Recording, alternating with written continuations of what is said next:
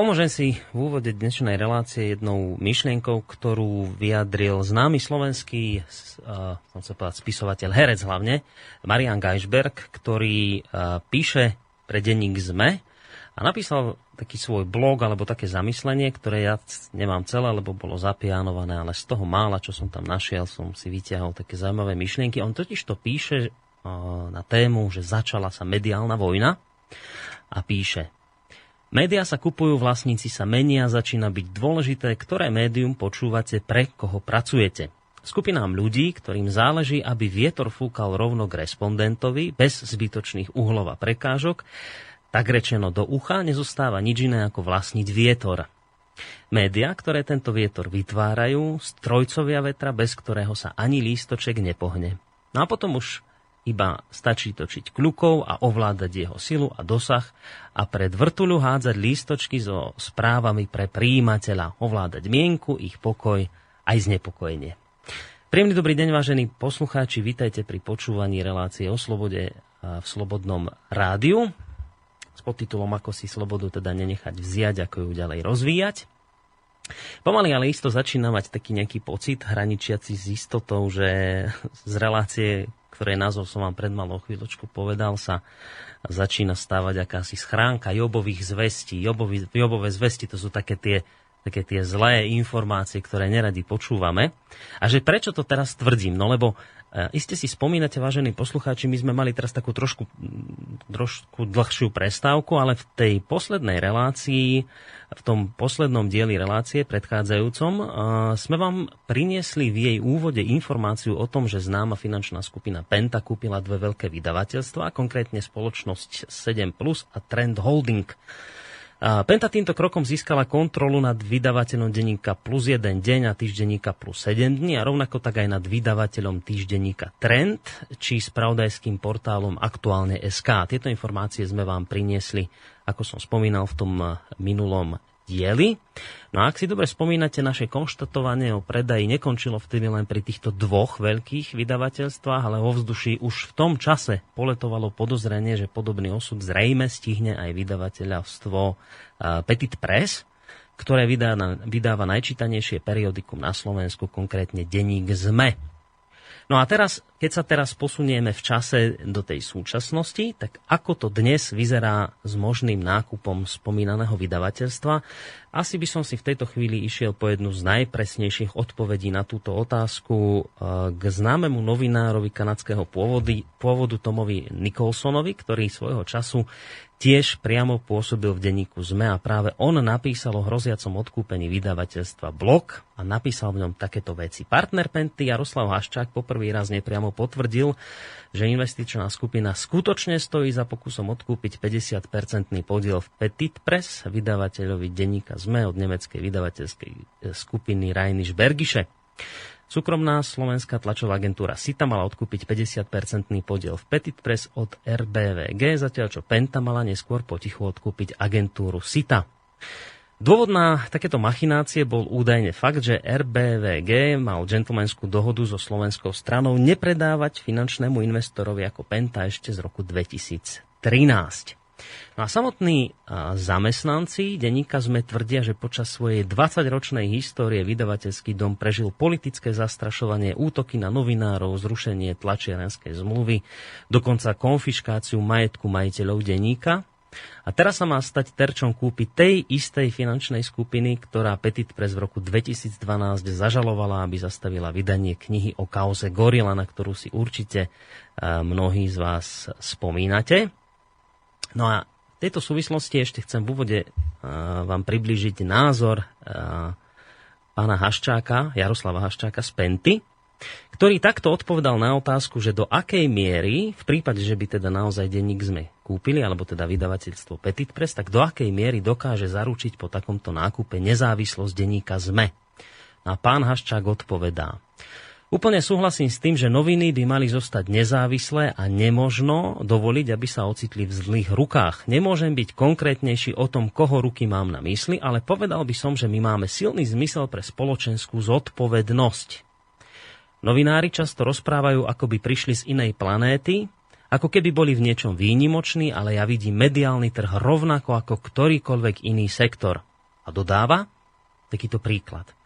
Prečo by malo byť v poriadku, aby na jednej strane Penta vlastnila 25 nemocníc, ktoré plnia dôležitý spoločenský účel a na druhej strane nie je v poriadku, aby Penta vlastnila médiá? Pripúšťam, že ma obťažuje, keď počujem ľudí z médií, ako hovoria o špeciálnom sektore, o špeciálnom prípade. Ak v niečo verím, tak to je posvetnosť súkromného vlastníctva, ako aj právo vlastníkov uplatňovať si svoje práva slobodne.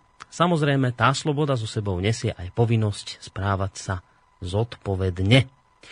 A toto povedal pán Haščák a ja už dodám len jednu vec k tomuto všetkému. Toto je aktuálne dianie okolo denníka ZME a ja som ešte navyše tento týždeň zachytil informáciu, že podobný osud, ako zrejme postihne Petit Press, tak podobný osud postihne aj televíziu TA3, lebo údajne aj o tu sa už zaujímajú ľudia z Penty. No a teraz, ja som veľmi rád, že e, v našom štúdiu v Banskej Bystrici v Rádiu Slobodný vysielač môžem opäť privítať pri mikrofóne pána doktora Petra Marmana z Univerzity Komenského z Bratislavy. Príjemný dobrý deň vám prajem. Príjemný podvečer alebo, vám aj poslucháčom. Alebo aj podvečer, máte pravdu, pomaly to už skôr na podvečer sa ponáša ako na deň.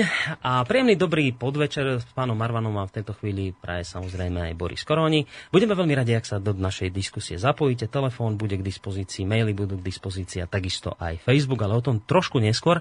No, pán Marman, dnes to síce nie je téma, našej dnešnej relácie, ale predsa by ma aspoň, aspoň jednou, jednou otázkou zaujímalo, že čo si myslíte na tieto, ohľadom týchto aktuálnych dianí, ktoré súvisia s Pentou. My sme to už v minulých reláciách spomínali, že tam tá, to, to smečko je ohrozené nákupom, ak to tak mám podať ohrozené. Už to vyzerá zase reálnejšie a ešte k tomu sa všetkému pridala aj televízia TA3. Tak ako toto všetko na vás momentálne pôsobí. A vôbec možno aj, aj pár slovami by ste sa mohli vyjadriť možno k tej odpovedi pána Haščáka, ktorý teda novinárov označuje, že si sa síce myslia, že sú niečo špeciálne, ale byť novinárom je ten istý druh, ja neviem, podnikania ako, ako napríklad nemocnice. Tak ako vám toto znieje? Tak uh, skupina Penta sa od začiatku netajila, to naznačovala už v tých prvých vyhláseniach pri kúpe trendu že vidí v tom sektore e, vidí v tom sektore e, trend, že tam bude dochádzať k ťažkým reštrukturalizáciám. Oni aj deklarovali hneď od úvodu, že majú skúsenosti s reštrukturalizáciami a zjavne majú v pláne podľa tých vyhlásení kúpiť teda viacero médií, nejako pospájať tie rea- mm-hmm. redakcie a s tým za účelom šetriť náklady, zreorganizovať to a, a vlastne tým prežiť. No, to je samozrejme taký pohľad ten, ten, ten podnikateľský. Mm-hmm. Z pohľadu toho je, je tu potom teda ten pohľad, že, že, teda, že ale aký je ten účel médií a ja osobne teda rozhodne nesúhlasím s tým, že, že by sme sa mohli na, na médiá pozerať ako na zdravotníctvo, lebo zdravotníctvo neformuje e, názory a postoje, rozhodne k tomu dramaticky neprispieva e, vo všetkých oblastiach e, života spoločnosti. V tomto smere je naozaj sú médiá dnes E, výnimočným sektorom. Povedzme ešte je tu potom politika druhý, ale tieto dve, dva sektory samozrejme spolu úzko súvisia. Mm. Čiže ja nesúhlasím s tým, že by teda zdravotníctvo bolo to isté, čo, čo novinárstvo, a to bolo to isté, čo, ja neviem, telekomunikácie alebo podobne. Jednoducho e, médiá formujú názory a postoje e, v spoločnosti a preto je to výnimočné. A teraz keď sa vrátime k tomu, čo som hovoril na začiatku, že teraz zlúčime viacero médií a za tým bude v skutočnosti jedna reakcia, e, jedna redakcia, mm-hmm.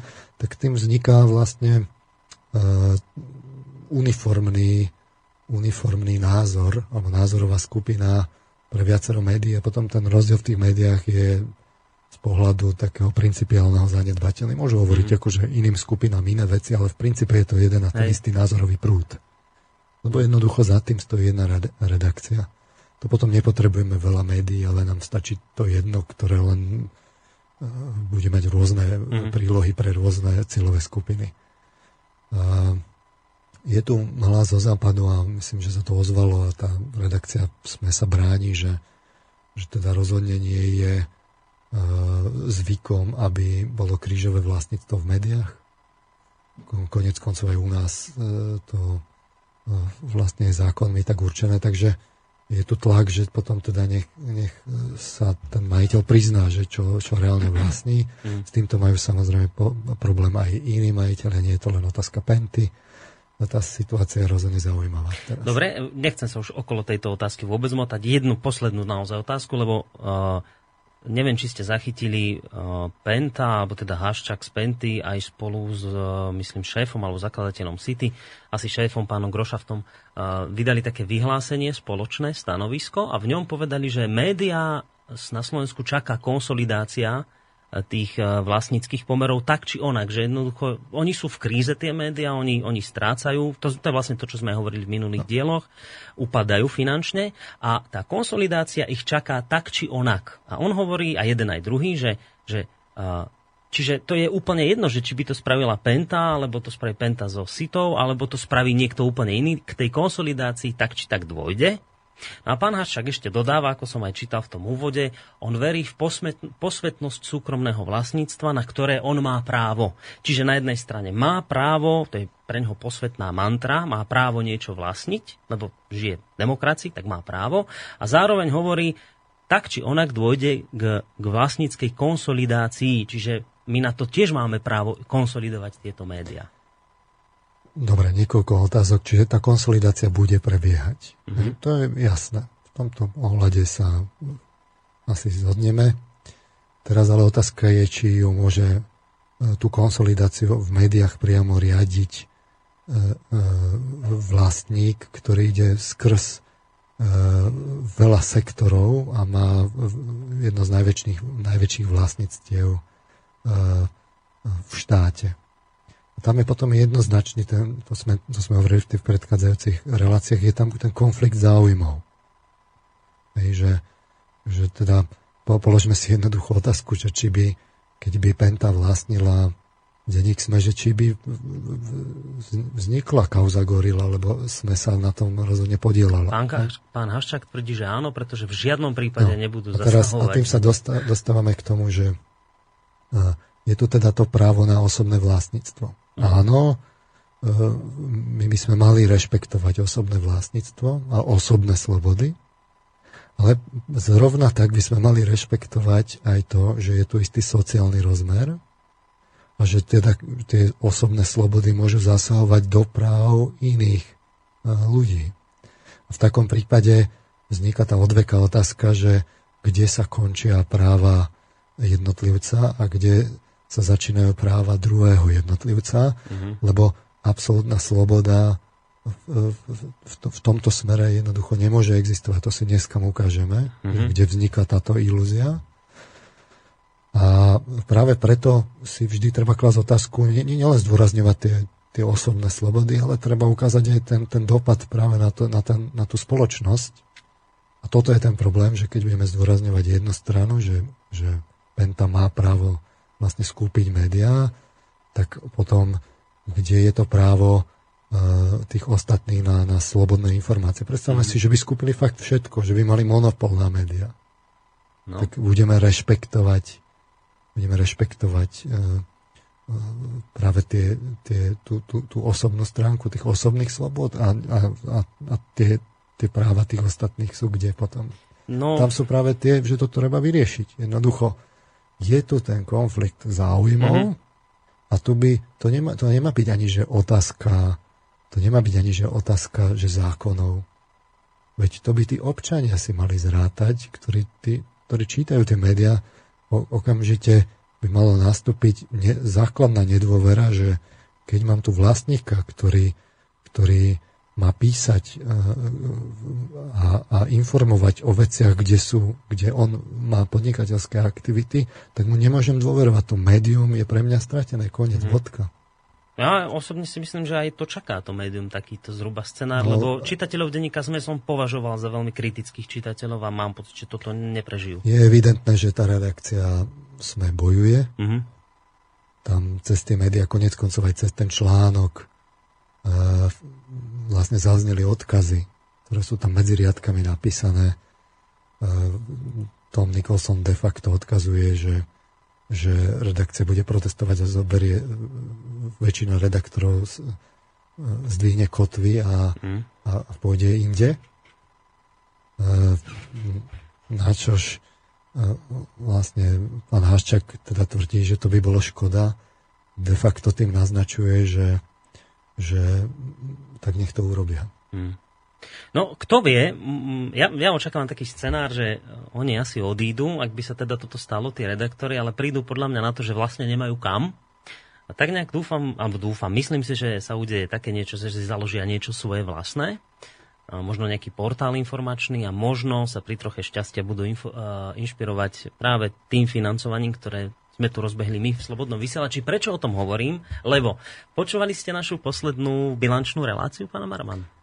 Ešte nie väčšinu, ale, teda ako celú, ale väčšinu áno. My sme tam totiž to, no vyše 3, 3 hodiny to málo zrejme, my sme tam zápasili celé tie 3 hodiny s poslucháčmi. Doslova to bol zápas, lebo sme ich nejakým spôsobom nevedeli presvedčiť, prečo je zlé brať reklamu tu u nás, lebo snažili sa nám vysvetliť, že keď je tu málo finančných zdrojov a z tých, ktoré sa oni vyzbierajú, Takže bolo by fajn, aby sme ten zvyšok dotiahli reklamou. Ja som sa snažil vysvetliť súdec práve podľa toho, čo som počul v tejto relácii od vás. Som sa snažil vysvetliť, prečo je to nebezpečné. Ale mal som pocit, že to hovorím spôsobom asi, ktorým, ktorému nerozumeli. Uh, tak to som chcel vedieť, že či ste to zachytili, t- tento náš tzv. verbálny boj, čo sme tam zvádzali. Zachytil. Každom prípade to by to čakalo aj tú redakciu SME, ktorá by zdvihla kotvy. A tam bolo vidno, že to smečko má jednoducho tržby ročné na úrovni 25 miliónov. Ten model, ktorý má slobodný vysielač, ten zatiaľ pre nich reálny nie je. Uh-huh. Čiže to sa ocitnú v nelahkej situácii. Ale keď prídem teda zase k tomu slobodnému vysielaču, tak ono sa to na prvý pohľad javí ako taká obvyklá idea, že však všetci tak fungujú, máme tu tú reklamu. Ja som sa snažil teda tých 9 relácií vysvetľovať, že, že kde sú tie nebezpečenstva a tie nebezpečenstva sú seriózne. A dnes by som chcel v tom pokračovať, že, že kam až to siaha. Konec koncov sa dostanem možno aj k tej, práve k tým, k tým finančným skupinám, Mm. Lebo tá, tá téma tej dnešnej relácie je, že sociálne inžinierstvo. Mm-hmm. A to je vlastne manipulácia rovno v celonárodnom rozsahu, alebo už dneska aj v celosvetovom, to si ukážeme, kde vy práve mass media využijete na to, aby ste manipulovali tú spoločnosť. A ja tvrdím, že tá jedna z tých, z tých kľúčových techník, ktorá tam je, je tá reklama. A ukážeme si najskôr takú, takú, takú jednu, že vyhmatnem jeden taký príklad, že kde tá reklama môže byť nebezpečná, keď si na ňu ľudia tak zvyknú. Mm-hmm. Posledne ma stretla kamarátka Lenka, týmto ju pozdravujem, rovno mi ukazuje na mobile fotku, hovorí, že Peter, že toto ti musím ukázať, že tu je predo mnou išiel nákladák ktorý mal na korme vzadu LED obrazovku a že teraz tam prebiehalo vlastne video. A ona hovorí, že, že ja som bola šokovaná, že nevedela som sa poriadne sústrediť, lebo ma to stále odlakalo, že neviem sa proti tomu poriadne brániť. Mm-hmm. A tak si predstavte, že to už nie je, že len na billboardoch, že tie billboardy sa menia, ale že už to niekto dal aj na vzadu, na, na tú zadnú časť nákladiaku a vám tam premieta. A teraz ten, teraz to vyzerá ako, že však to je super idea, nie? že však využijem tú plochu no. toho nákladiaku a zarobím si niečo, však je to nevyužitá plocha, teraz koľko je tam ľudí, nie?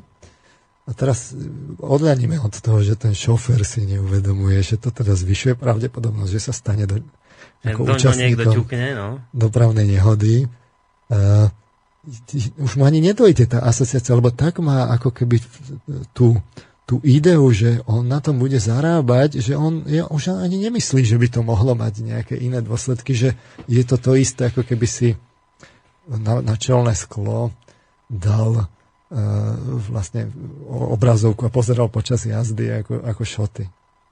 A tak, tak ja teda navrhujem, že keď je to takto, že to je teda neškodné v tomto, tak mám perfektný biznis model, že viem o jednom mieste, kde ľudia chodia pozerať a musia sa tam dlhé hodiny pozerať a musia to pozorne sledovať. A to, to, je, to je úplne, že to je krajina, kde, je úplný majland peňazí, že to leží ľadom nevyužité, tak No však, veď chodíme v tých autách, nie, tak to čelné sklo je, je vlastne, to tam si pýta, že však to je nevyužitá veľká plocha. Ja som sa pohrával s myšlienkou, že toto poviete, ale tak, to už je teda... Tak, tak navrhujem, že teda rovno tam na tie obrazovky premietajme cez head-up display, tam rovno premietajme reklamu, však je to nevyužité, čo tam tí ľudia budú robiť, tak im tam premietajme, nie? Veď tí výrobcovia aut by mohli na tom zarobiť a tak ďalej. No a to, to, to sa dá doviesť do, do dokonalosti, tento nápad, lebo e, jedna z, z našich poisťovní, teraz sa vyrojili tie poisťovne na, na autá, povinné zmluvné poistenie, tak jedna prišla s billboardami, ktoré sú pri cestách a zaujal zaujal ma slogan, že myslíte na bezpečnosť za volantom. A to, to keď som videl, tak si hovorím, tak, tak ja na to, aby som mohol myslieť na bezpečnosť za volantom, sa musím pozrieť na billboard, no. kde si to čítam a v tom momente sa nevenujem tej, tej, tej ceste. Mm. Pozerám sa niekam in, inám a kto ma odlákal? No poisťovňa, ktorá poisťuje vlastne nehody. A aby nebolo pochyb, ako to myslia, tak ešte majú aj inú, ako iný variant toho reklamu, že, že myslíte na to, že záleží na okamihoch. Čiže ja vlastne sa dozviem z toho billboardu, že, že pozor, pozor, záleží na okamihoch, lebo každý okamih, čo nevenuješ pozornosti na, ako na cestu, tak môže byť nepríjemná nehoda. No ale to, že sa pozerám na ten billboard a nie, tak to môže byť práve ten okamih, že mm. to už je také absurdné, že, že už ani tá poisťovňa si neuvedomí, ktorá poisťuje tie dopravné nehody a mala by mať ten záujem, že vlastne odputáva tú pozornosť tých vodičov a tým ich vlastne prináša do rizika. Tak som zvedavý, že čo by povedala na, te, na, tie, na tie ledobrazovky na tých nákladiakoch, tak už potom je len ďalšie štádium fakt, že nainštalujeme na to predné sklo, už to ani nemajme priesvitné, nech je to normálne LED obrazovka, na ktorú sa premieta vlastne ten, ten obraz tej kamery, ktorá je u, u, ako predtým, že sa to tam premieta a sem tam tam pustíme reklamu a potom to ad absurdum je, že tak tam púšťajme fakt ten slogan, že záleží na okamihoch. bezpečnosť. Tak čo vám na to poviem, že to, to je taký pekný príklad, kde vlastne si človek nedomyslí tie, už má tak za, ako keby tá, tá emocionalita tak mu už akoby zahmlieva to myslenie no. a mozog, že to už vlastne základné veci, nad, nad základnými vecami nerozmýšľate. No my sme si minule hovorili o tom programovaní. Ja sa priznám, že som, keď som si to tak počúval spätne, tak som nebol s tým spokojný, že ako, ako sa vysvetlí ľuďom, že ako, ako, ako to programovanie vlastne prostredníctvom tých reklam prebieha. Že my tu máme nejaké masívne plošné kampane, a sme si hovorili, že z tých učebníc marketingovej komunikácie e, vyplýva, že naozaj tie, tie, reklamné kampane, oni sa snažia vlastne ľudí programovať, že menia ich názory, postoje, modifikujú preferencie a tak ďalej, čo nie je nič iné, ako keď si to po slovensky povieme, že programovanie ľudí. Uh-huh.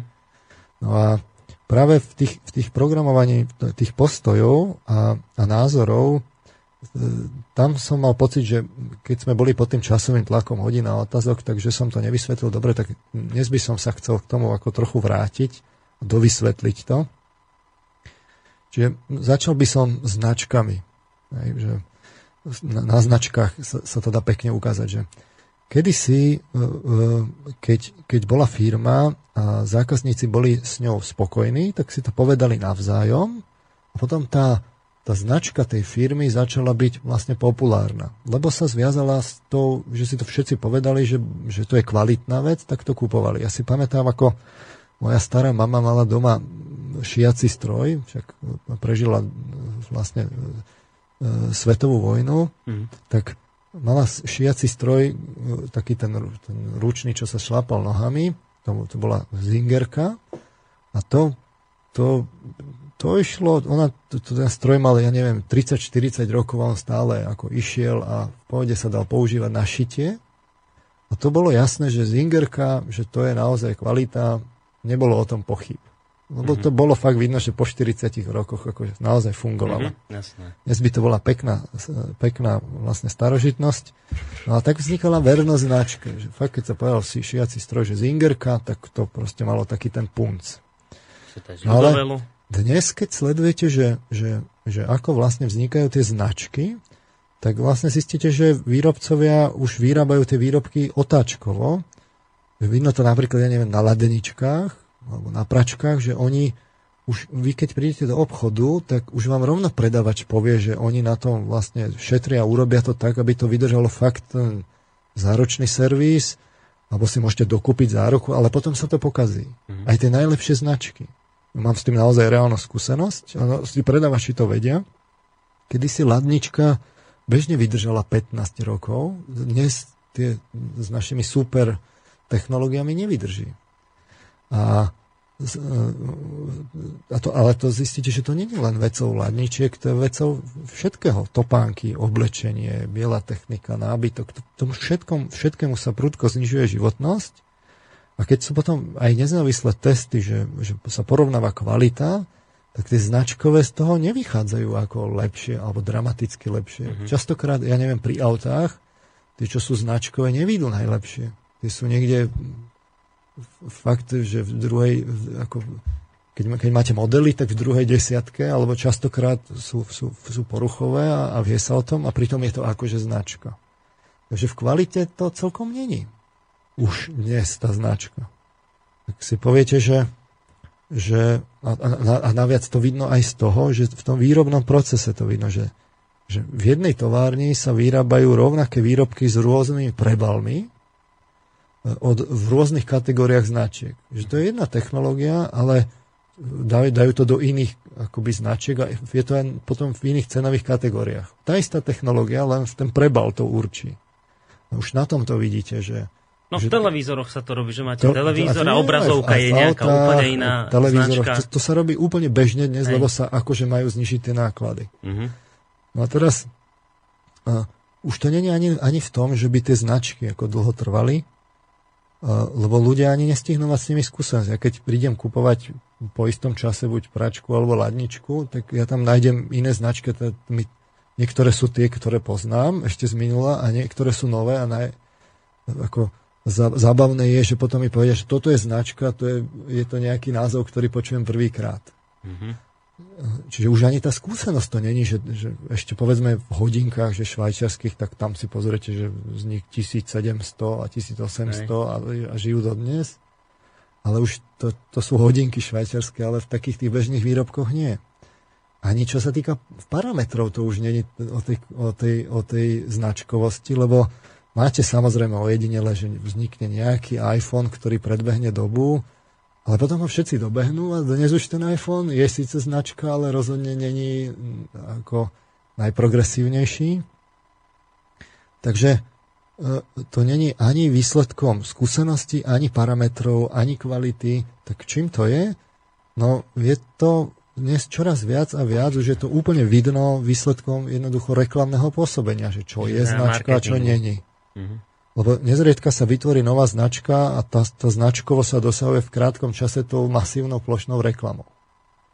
A vidno to na mladých ľuďoch, povedzme pri oblečení, že oni nemajú skúsenosť, ktorú si môžu podať, lebo však sú mladí, že čo je dobré a čo nie je dobré.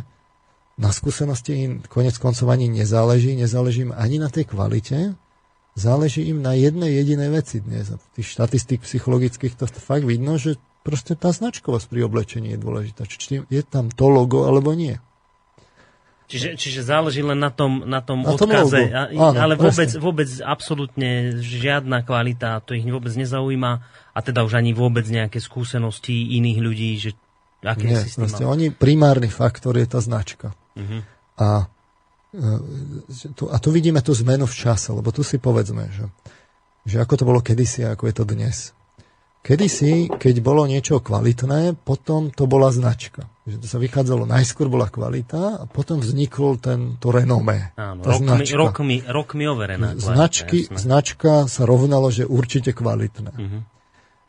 Prednedávnom to bolo tak, že už sa zrazu tá príčinnosť ako keby začala obracať, že ak je niečo značka, tak je to asi kvalitné. To není, že, ak, že najskôr kvalita, potom značka, už je to, ak je to značka, potom asi kvalitné tá, tá značka už ne, prestáva vznikať časom, to sa preskočilo. A tá, tá, tá, tá príčinnosť sa začala obracať a, tá, a, to, prečo sa to obratilo, je práve výsledok toho manipulatívneho pôsobenia reklamy. No a dnes je to už vyslovene tak, že, že už, už je to tak, že kúpuj značku, aj keď vieš, že to je nekvalitné. Povedzme, pri tých autách je to fakt tak, že sa stačí pozrieť do tých testov a už tak kúpite to auto, aj keď viete, že, to, že tá kvalita mm-hmm. tam nie je. A my platíme ako hlúpi, lebo tie pomery cena výkon dopadajú pre značky fakt žalostne. A to, prečo sme to ochotní robiť, je to, že no. sme reklamou podmienovaní. A teraz, a teraz. Čiže nerobíme to ani kvôli kvalite, ani skúsenostiam, ani no. parametrom. Robíme to kvôli, len a len kvôli tej značky. Čiže my už vieme, že to je nekvalitné. No už dokonca aj tak ako častokrát ľudia povedia, že najradšej by som si to nekúpil a kúpil si niečo obyčajné, ale, ale ja to kúpujem kvôli tým druhým. Potom vám zostane jeden jediný argument a to je ten, ten že značka ako sociálny status. Mm-hmm. A tým vzniká taký ten efekt tých císarových nových šiat, že všetci vedia, že to za to nestojí, všetci to kupujú kvôli tým druhým, ale inak sme všetci osobnosti. My ako sme naozaj individuá, osobnosti, ale zrovna tie značky kupujeme vždy kvôli tým ostatným. Takže vlastne to, tam vidno ten princíp toho podmienovania, že skúsme si to zrekapitulovať, že najskôr bola značka ako výsledok kvality, potom, pri, potom do toho vstúpilo to podmienovanie, že tá značka sa do toho sa, sa zač, začala nafúkovať tým emocionálnym podmienovaním, že sa do toho dávali tie vaše túžby a tak, mm-hmm. to, čo sme si vysvetlili na, to, na tom princípe reklamy. Mm-hmm. A tá väzba s tou kvalitou sa začala rozpájať. No tak toto išlo v čase, išlo v čase a na konci, to už, sme, už sme skoro v cieli, je slepé poslušné stádo, ktoré kupuje značkové hlúposti. Už ani to nie je kvalitné, už to kupuje kvôli tým značkám. No a značku vymyslí, alebo značku stvorí reklamný zadávateľ? Značku stvorí reklamný mák. Reklamný mák. To sa normálne povie, že bude to takáto a takáto značka, investuje sa do reklamy, povie sa tá cieľová kategória, že kde to má byť. Značka sa spojí s emóciami to, to sa teraz v tej, v, tej, v tej reklamnej kampani je otázka peňazí, že akú máte plo, tú, tú, tú plošnú reklamu. Ak samozrejme chcete nejakú akože značku v tom zmysle značkovom, tak, mm-hmm. tak potrebujete vlastne do toho fakt investovať, ale je to otázka peňazí a vznikne vám značka. Keď to ľudia majú vo vedomí, že to je značka, je jedno, či to je kvalitné alebo čo. Proste stačí, keď oni to majú vo vedomí a potom to už kupujú kvôli tým druhým, nie kvôli sebe. Toto Cisárové ste... nové šaty. Áno, toto ste hovorili, že rovnaký princíp platie v prípade politikov, Hej. Že takto isto sa vytvárajú politici, no. ako na základe no. nejakej značky. Po, poďme ďalej, že no. ako je to s tými ostatnými oblastiami, aj, aj tými, ktoré sme si spomínali minule a poviem už len ten, ten extrakt toho programovania, čiže celebrity. Na začiatku to, to boli, lebo ľudstvo potrebuje nejaké vzory, nejaké osobnosti. Tak na začiatku to boli, boli vzormi osobnosti, ktoré niečo dokázali. Či už to boli náboženské osobnosti, vodcovia národa, generáli, umelci, vedci a tak podobne. Skrátka ľudia, ktorí naozaj niečo dokázali. To bolo kedysi. Potom do toho vstúpi to programovanie. Tie osobnosti sa v médiách akoby omielajú, omielajú, zase sa to prifukuje tým emocionálnym obsahom mm. a, a zase sa rozpája tá väzba s tým činom. Na konci vás čaká slepé poslušné stádo, nasledujúce prázdne, mediálne vytvorené celebrity, ktoré nič nedokázali, ale dôležité je, že ich vytvorili režiséri nejaké veľkej reality show tohto života. Čiže v podstate reklamní mágovia zase? No, reklamní mágovia, veď mm-hmm. to, to si stačí pozrieť fakt tie celebrity, že čo sú dnes, či sú to osobnosti, ktoré naozaj niečo dokázali. A, a čo je dôležité, no hlavne, že majú na sebe ponaliepaných kopu tých značiek, aby sa to dalo predávať. Poďme k móde. Tak na začiatku, alebo, alebo kedysi, móda bola vlastne umenie, ktoré zachytávalo tie zmeny času, lebo však čas sa mení, aj tá kultúra sa mení. Snažilo sa ako keby umelecky to zachytiť a na to reagovať, že to bolo také, také módne. No ale potom, to, to je vlastne to, tá prírodzená móda, hej, ktorá, ktorá ide v čase, ktorú vidíte, že, že ona spontánne vzniká v tej Áno, kultúre. Že sa a je, obie, a je v súlade s časom a s, a s miestnou kultúrou. Tak. Hej zohľadňuje tú tradíciu a tak ďalej. No ale potom do toho vstúpilo to programovanie zase, tých, tých, tých názorov a postojov. Na móde sa začalo dopomáhať plošnými reklamnými kampaňami s využitím celebrít, pričom sa zase rozpájala tá väzba s časom. Už je jedno, aj, aj s časom, aj s tou kultúrou. Už je jedno, že že či to teda zodpoveda času alebo nie, či to je ako nejako, s danou kultúrou, s kultúrou. Uh-huh. Hej, na konci vás čaká slépe poslušné stádo, ktoré, následuje, ktoré následuje biznisom spočítané a nadiktované vzory, čisto za účelom zvýšenia dopytu. To je také umelé, že proste ja, ja som ten výrobca, tak ja si poviem, že dobre, tak vytvorím módu čo by som tak urobil? Dajem do toho peniaze, využijem média a bude móda. Mm-hmm. Tak toto dneska funguje. O zdraví sme hovorili, že alebo umenie, že na začiatku umenie, alebo kedysi bolo, že vy ste, to umenie bolo, že ono malo aj umelecky zachytiť to, čo ľudia prežívajú ale hľadať aj tie riešenia. Bol tam cieľ pozdvihnúť a nejako zušlachtiť. Mm-hmm. Ešte aj keď máte, ja neviem, e, že, že, že svetská tematika, tak ona sa tými prostredkami umeleckými zobraz, ako tí umelci to robili tak, že, že tam bol nejaký, bol tam hľadanie niečoho. Mal tam byť nejaký odkaz toho, áno. Skrátka, bol tam nejaký odkaz. Áno. Potom do toho vstúpilo to programovanie, to umenie sa spojilo s, re, s reklamou, snahe zarábať, nie? Čo o to ide. Pričom sa zase postupne odpájal ten úmysel urobiť niečo s človekom či s ľudstvom. To tam už ako keby vyprchalo. A na konci je zase slepé poslušné stádo, nasledujúce biznisom spočítanú púdovú zábavu. Lebo ide už len o ten biznis nakoniec. Ten sa tam vždy nahradí. Pri zdraví sme si hovorili o tých, o tých prípravkoch. Na začiatku bol životný štýl vedúci k uchovaniu nejakej rovnováhy a k predlženiu života. A potom do toho vstúpilo to programovanie a začalo sa vlastne akoby dopomáhať tomu zdraviu nejakými komerčnými výrobkami a metodami, ale s nejakým takým jednostranným účinkom. To je jedno, že, že on bol parciálny, ale dôležité, že tam niečo bolo. Ale strácalo sa to a stráca sa to v komplexnosti vzťahov. A to sa ale potom marketingovo zamachlilo, len sa zdôraznil tá, tá marketingová pravda, že ten jednostranný účinok.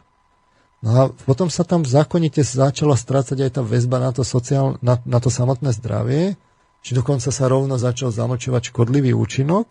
Hm. No a na konci zase vzniklo aké prekvapenie, slepé poslušné stádo, hotajúce nejaké škodlivé, nazvieme to elixíry života, také vitamíny, také prípravky, onaké za ťažké peniaze, bez ktorých akože nie je možné udržať zdravie a, a, a ktoré, ktoré vieme, že vlastne škodia v nadmernom používaní.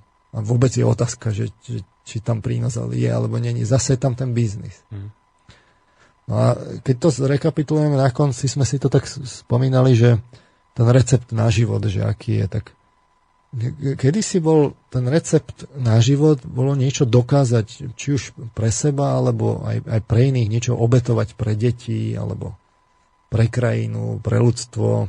Skrátka, bolo tam nejaký taký cieľ pozvihnúť seba a pestovať tie pozitívne sociálne vzťahy s inými. Potom začne to biznis programovanie, Loží sa tam to spojenie byť úspešný, to, je, to sa rovná nehľadiť na iných, zarobiť na tých druhých a k tomu samozrejme užívať si života, to je obklopiť sa výrobkami tak, aby to ostatní obdivovali. Do nekonečna sa to potom ukazuje v tých receptoch na úspech, tých pár vyvolených sa potom ukazuje, mm. lebo sa dá na tom zarobiť, veď všetci to chcú potom kúpiť, to, čo oni majú. No a na konci vlastne v tom, tom, v tom akoby priereze je zase slepe poslušné stádo, úspešní rozhadzujú za do neba volajúce hlúposti, ja neviem, diamantový mo- mobil za niekoľko miliónov dolárov, ktorý hneď v zapätí je už neaktuálny, lebo si s ním nezavoláte o pár rokov, hmm. len aby ukázali, že sú úspešní.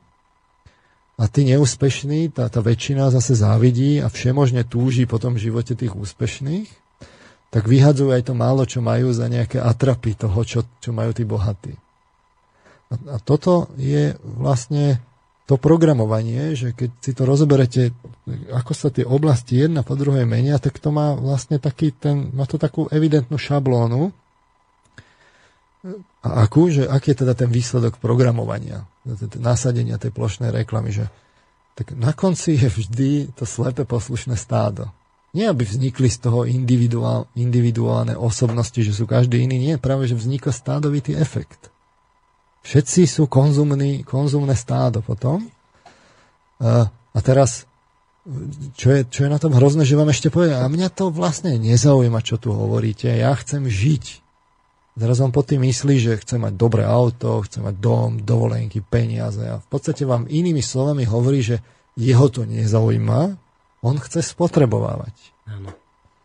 A teraz samozrejme, že nejde o to, aby si ľudia nič nedopriali, že, že tu, my tu teda pranierujeme ten konzum, že, ale však o to nejde. Však to, to nemá byť jednostranné, že, že konzum je proste zlý, len, ale problémom je ten, ten prebujnený konzum, ktorý je programovaný v tých ľuďoch. Oni vám už potom fakt na konci povedia, že mňa to nezaujíma, ja chcem žiť. Mm-hmm. A tu, tu nejde o moralizovanie, tu ide o jednoduché spočítanie si tých následkov. Čiže na konci je slepé poslušné stádo, za prvé, a, za druhé, tým sa dostávame k pointe tejto relácie, je tam ale aj pár ľudí, ktorí na tom stáde zarábajú. A v dôsledku uh, títo ľudia, ktorí na tom zarábajú, tá menšina, tie elity, si uvedomujú, že im vyhovuje, keď tá väčšina je namotaná, uh-huh. alias zmanipulovaná, alias zhlupnutá. Čiže, ak sa vrátim po tomto vašom dlhšom monológu na začiatok svojej otázky, keď som sa vás pýtal, či ste počúvali bilančnú reláciu, kde nám mnohí poslucháči hovorili, že by sme tú reklamu mali prijať, tak keď poviem, že títo ľudia sa stali obeťou, ako ste to nazvali, nie pra, programovania, že, sa, že sú obeťou programovania, lebo už reklamu považujú za niečo normálne. Všetci sme si zvyk, vznik, zvykli na to čierne vrece mm-hmm. s bosými holými nohami, ako sme si hovorili o tom jednom experimente za Jonkovom. Takže... A teraz si neuvedomujeme, teraz si fakt neuvedomujeme, lebo to sa mení tak pomaly, tá spoločnosť, mm že my sme tu čoraz viac a viac stádovití. Že my sme fakt pod tým tlakom médií takých, že, z nás sa stáva stádo. Nie, že osobnosti. Veď, veď to práve vidno. To, to usvedčuje to konanie tých ľudí, že všetci to tak ako keby nakupujú tie značky a tak. A robia to kvôli niekomu inému, nie kvôli sebe. Mm. Ja som ale nedávno čítal, tu teraz vôbec nechcem nejak spochybniť to, čo hovoríte, ale nedávno som si čítal, myslím, Maslovú E, pyramídu potrieb A tento známy americký psychiatr tvrdí, že ľudia majú vo svojej podstate ľudskej, ako animálnu podstatu byť stádovití, už len z toho titulu, že je to, že ľudia sú spoločenskí, ako nie sú, ne, nevedia žiť e, samotársky, ale spoločensky sa zlukovať. Takže stádovitosť je naša prírodzená vlastnosť. A vy tvrdíte teraz čo, že, že pro, e, reklamným programovaním je tá stádovitosť posilňovaná, alebo reklamov je vytváraná a my naozaj v skutočnosti nie sme stádovití, ale sme individuality, ľudia. A, a, a tu je to potom o tom, že aj, aj to, čo sme si hovorili na začiatku, že vy máte akoby tu tie práva toho jednotlivca a tu, tu jeho seba aktualizáciu, o ktorej konec koncov hovorí aj, aj, aj ten Maslow aj s Rogersom, že, že tu sú nejaké základné potreby, ale na konci je seba aktualizácia. A to, to je na jednej strane, že ako sa vy vlastne individuujete, že sa s vás stane individualita, osobnosť, naplníte ten, e, ten, ten, ten svoj cieľ a tie svoje schopnosti rozviniete. Že sa stanete fakt unikátnym, špecifickým. A na druhej strane je tu ale to socio. Tá, my sme sociálne tvory tiež. A teraz e, vznikajú z toho také dva extrémy, konec koncov to vidno aj, aj v politických stranách, že na jednej strane máte tú lavicu, ktorá zdôrazní ten, ten sociálny rozmer, že buďme sociálni a tak ďalej. A potom ale vidíte aj tie prvky, a k tomu sa raz dostaneme, že ona vlastne e, potiera individualizmus. Lavicoví voliči by najradšej mali niekoho na vrchu, nejakého silného vodcu, ktor, ktor, ktorého budú nasledovať, ktorý to dá všetko do poriadku a bude dobre. Jednu chybu to má, že z toho vylúčite tie individuality a mm-hmm. tým pádom vlastne v konečnom dôsledku problém týchto lavicových systémov v konečnom dôsledku je, že oni je tam tá sociálna súdržnosť, ale uniformita. Tá, je tam aj uniformita. Mm-hmm. Na druhej strane máte tých, tých akoby pravicových, ktorí zdôrazňujú ten, ten, ten individualizmus a budú zdôrazňovať zase tie práva toho jednotlivca. Obidve tie skupiny samozrejme zdôrazňujú tie práva, ktoré si oni zvolili na úkor tých, tej druhej strany. Mm-hmm. Čiže tam potom sú aj tí podnikatelia, oni prvé, čo vám povedia, ale ja dajte mi, ja, tak to, dajte mi práva, ja, ja mám práva, aby som ja mohol Pos, sa realizovať. Posvetné právo dokonca mať. Po, posvetné právo, ale tam je potom problém, že že sa rozpadá tá spoločnosť. No. Lebo tam máte kopu iných názorov a tú spoločnosť prestáva niečo držať pohromade. Hm. A to sú v skutočnosti z blata do kaluže, lebo vy potrebujete to, čo je ťažké dnes, to čo, to, čo hľadáme, to, čo sa aj v umení hľadá, je to kopec filmov o tom v rôznych variáciách, že, že kolektív individualit. Mhm. Keď už nič iné, tak napríklad v hokeji to vidíte, že môžete mať kolektívny systém, ale keď tam nie sú individuality, tak, tak, tak potom je, je problém. Môžete mať individualistov, ale keď každý bude hrať na seba, tak je problém. To, to dobré je na tom, keď vy máte kolektív individualit, kde každá vie niečo unikátne vymysleť, je osobnosť, ale sú zladené do harmonického hmm. celku. A to je ťažké. A to ani nie je téma dnešnej relácie, ako no, k tomu dospieť. To, to nie je téma. Ale dôležité Ale je... Je to určite zaujímavá vec. Toto by sme niekedy mohli rozobrať. To, to si ešte, tomu sa ešte dostaneme, lebo to je ťažká téma, ale, ale vráťme sa k tomu, že, že tu nám evidentne vzniká vlastne tá, tá zmanipulovaná masa. Mm-hmm. Výsledkom je, že, že, že vzniká jednak zmanipulovaná masa a jednak vznikajú elity, ktoré, ktorým vyhovuje, že to budú využívajú. to manipulovať. Čiže v dôsledku je nevyhnutným javom takéto plošnej reklamy, ktorá je manipulatívna, sociálne inžinierstvo. To je manipulovanie tej masy, aby vlastne robila to, čo má. Aby sa z nej zbieral profit. Mm-hmm. A, a to už si uvedomujú aj finančné skupiny u nás. To si treba uvedomiť, že oni už majú tie skúsenosti s médiami a už si to začali uvedomovať som o tom hlboko presvedčený. Čiže počkajte, oni čo si uvedomujú? Čiže vedia, že už máme veľkú masu oblbnutých, veľ, veľkú masu oblbnutého stáda, ale už sme si to uvedomili, že už tu sú, ale teraz musíme niekoho nájsť, kto nám ich správne nasmeruje, kde ich chceme mať? Vysvetlím to takto. No. Že vzniká nasledujúci, už vznikol systém, na západe to už vedia dávno, vzniká následujúci systém. Začína to nevinne, že prichádzate s reklamou a začnete sa pripomínať. Nie? Začne to tak nevinne, že ja som tu, aha, výrobca a dodávam toto. Uh-huh. Na začiatkoch, kedysi. To hovoríme niekedy na západe v, v Spojených štátoch amerických 30. roky. Potom to začnete robiť tak, že využijete to psychologické poznanie z behaviorizmu, že ide o to podmienovanie, čiže behaviorizmus je prúd, ktorý sa venuje podmienovaniu a začnete tých ľudí systematicky podmienovať. Začnú systematické kampane a tak ďalej.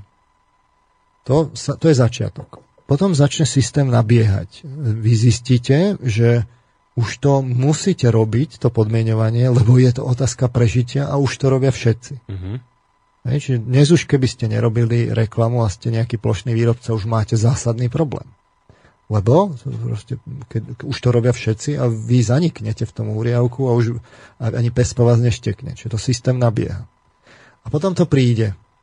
A tam, tam sme vlastne už, už sme dávnejšie v tom, že do toho prídu tie médiá, že no, noviny, potom rádio, potom televízia, potom internet, mobily, okuliare, hodinky, šošovky a tak ďalej. A je čoraz viac a viac tých kanálov a čoraz účinnejších a účinnejších, lebo sú čoraz presvedčivejšie a čoraz interaktívnejšie a čoraz vernejšie ako tú realitu. A teraz máte veľa tých kanálov a čoraz, čoraz väčší účinok a, a takto to do tých ľudí šijete. No potom v istom momente zistíte, že ľudia z tej reklamy blbnú. To sme mm-hmm. si ukázali na tom, na tom programovaní. Že? Áno.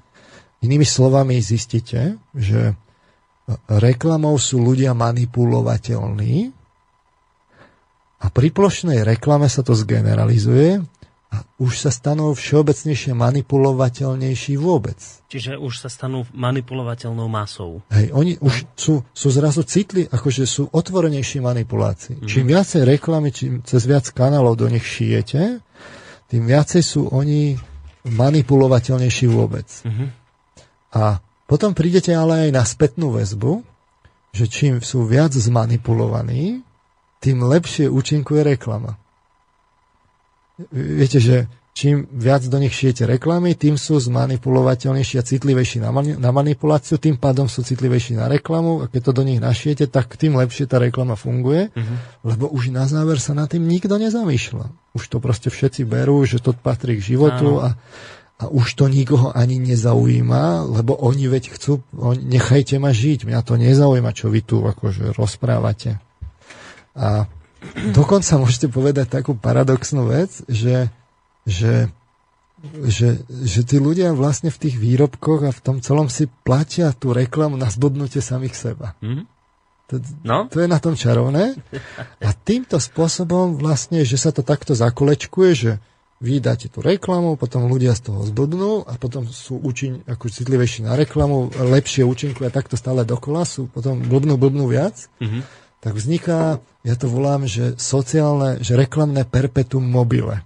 Lebo najskôr vložíte malú energiu, kapitál, rozumiete, a rozbehnete stroj, a reklamu a priemysel. Uh-huh. Hej. Potom to už zrazu ide samo, lebo ľudia kupujú, kupujú, kupujú a dávajú do toho peniaze. Vy si vyzdvihnete ten úvodný kapitál, ktorý ste do toho vložil a potom už len prichádzajú zisky. Perpetuum mobile generuje energiu. A ono sa to stále zrychluje kapitál, práve. A ono sa to zrychluje. Aha čoraz väčší a väčší kapitál z väčšej a väčšej masy môžete takýmto perpetuum mobile konzumným zbierať. Keď ste elita, keď vlastníte tie výrobné prostriedky a investujete do, tých, do, do tej reklamy a mm. najlepšie, keď pritom niečo kúpite, alias vlastníte tie médiá. Vy ste mi v jednej z relácií položili otázku, že, že ako to je vlastne, že či, či náhodou to není aj obrátenie, že treba ľudí oblbnúť, aby reklama lepšie fungovala, že či to je cieľ, že či náhodou není cieľ oblbnúť ľudí. Mm-hmm. A odpoveď je, že vďaka tej, so, tej spätnej väzbe, ktorá tam je a tomuto kolečku si to už začínajú uvedomovať aj u nás, ale v štátoch to už vedia dávno. Som o tom hlboko presvedčený a mienim to vlastne aj ukázať. A na záver to najlepšie, to najlepšie na tom je, viete čo? Mm-mm. Najlepšie v úvodzovkách, ako je to to najsmotnejšie, že vy to celé, celý tento mechanizmus programovací, stroj na vyťahovanie peňazí z ľudí, môžete vykazovať ako morálnu vec. Morálnu? Hej, lebo vy to budete marketovať, že to je vlastne oslobodenie človeka. Že, lebo veď sloboda je, že vy si predsa môžete kúpiť, čo chcete. Že, že my tu na západe, veď my tu na západe šírime slobodu, lebo my tu tak zahltíme tých ľudí takým výberom tých výrobkov, že oni si môžu kúpiť, čo chcú. A to, a to je to, to, čo o čom hovorím, že tá sloboda sa rovná u nás na západe, že si môžete kúpiť, čo chcete. A to je katastrofálna lož, ktorá má na svedomí naozaj, naozaj zlé veci, veľmi zlé veci, ktoré mm. sa teraz vo svete dejú. A budeme v tom pokračovať po pesničke. Tak. Ja už len dodám jednu vec, že uh, tí ľudia, ktorí to teraz počúvate, a možno ste v tej chvíli nerozumeli tomu, keď som sa vám snažil vysvetliť, že je nenormálne a zvláštne, brať v slobodnom vysielači reklamu, brať príjmy z reklamy a potom príjmami z reklamy financovať takúto reláciu, akú práve počúvate s pánom Marmanom. Ja som mal pocit, že je to logické a normálne, keď toto poviem, že nemôžeme na jednej strane brať peniaze z reklamy a na druhej strane tými istými peniazmi z reklamy platiť takúto reláciu s pánom Marmanom. A ja keď som zistil, že niektorí ľudia v tom nevidia proste rozpor, že je to normálne, ja som skoro spadol zo stoličky. A teda mne z tohto potom vychádza, že, že takýmto programovaním dlhodobým ľudí dokážete skutočne zbubnúť, ale absolútne zbubnúť ľudí, že v tomto nevidia rozpor. Že toto je proste normálne a oni vám to sami ponúknú ako riešenie. Však ak nemáte peniaze na reláciu s pánom Marmanom, tak si pre Boha živého zaplate nejaké reklamy. Skratkovité myslenie, no. Katastrofa. Dobre, ale dúfam, že teraz je vám to už jasnejšie a že vám to teraz pán Marman vysvetlil uh, ďaleko lepšie, ako sa to podarilo mne v spomínanej relácii. Takže teraz pesnička a po nej budeme pokračovať ďalej v našom rozhovore.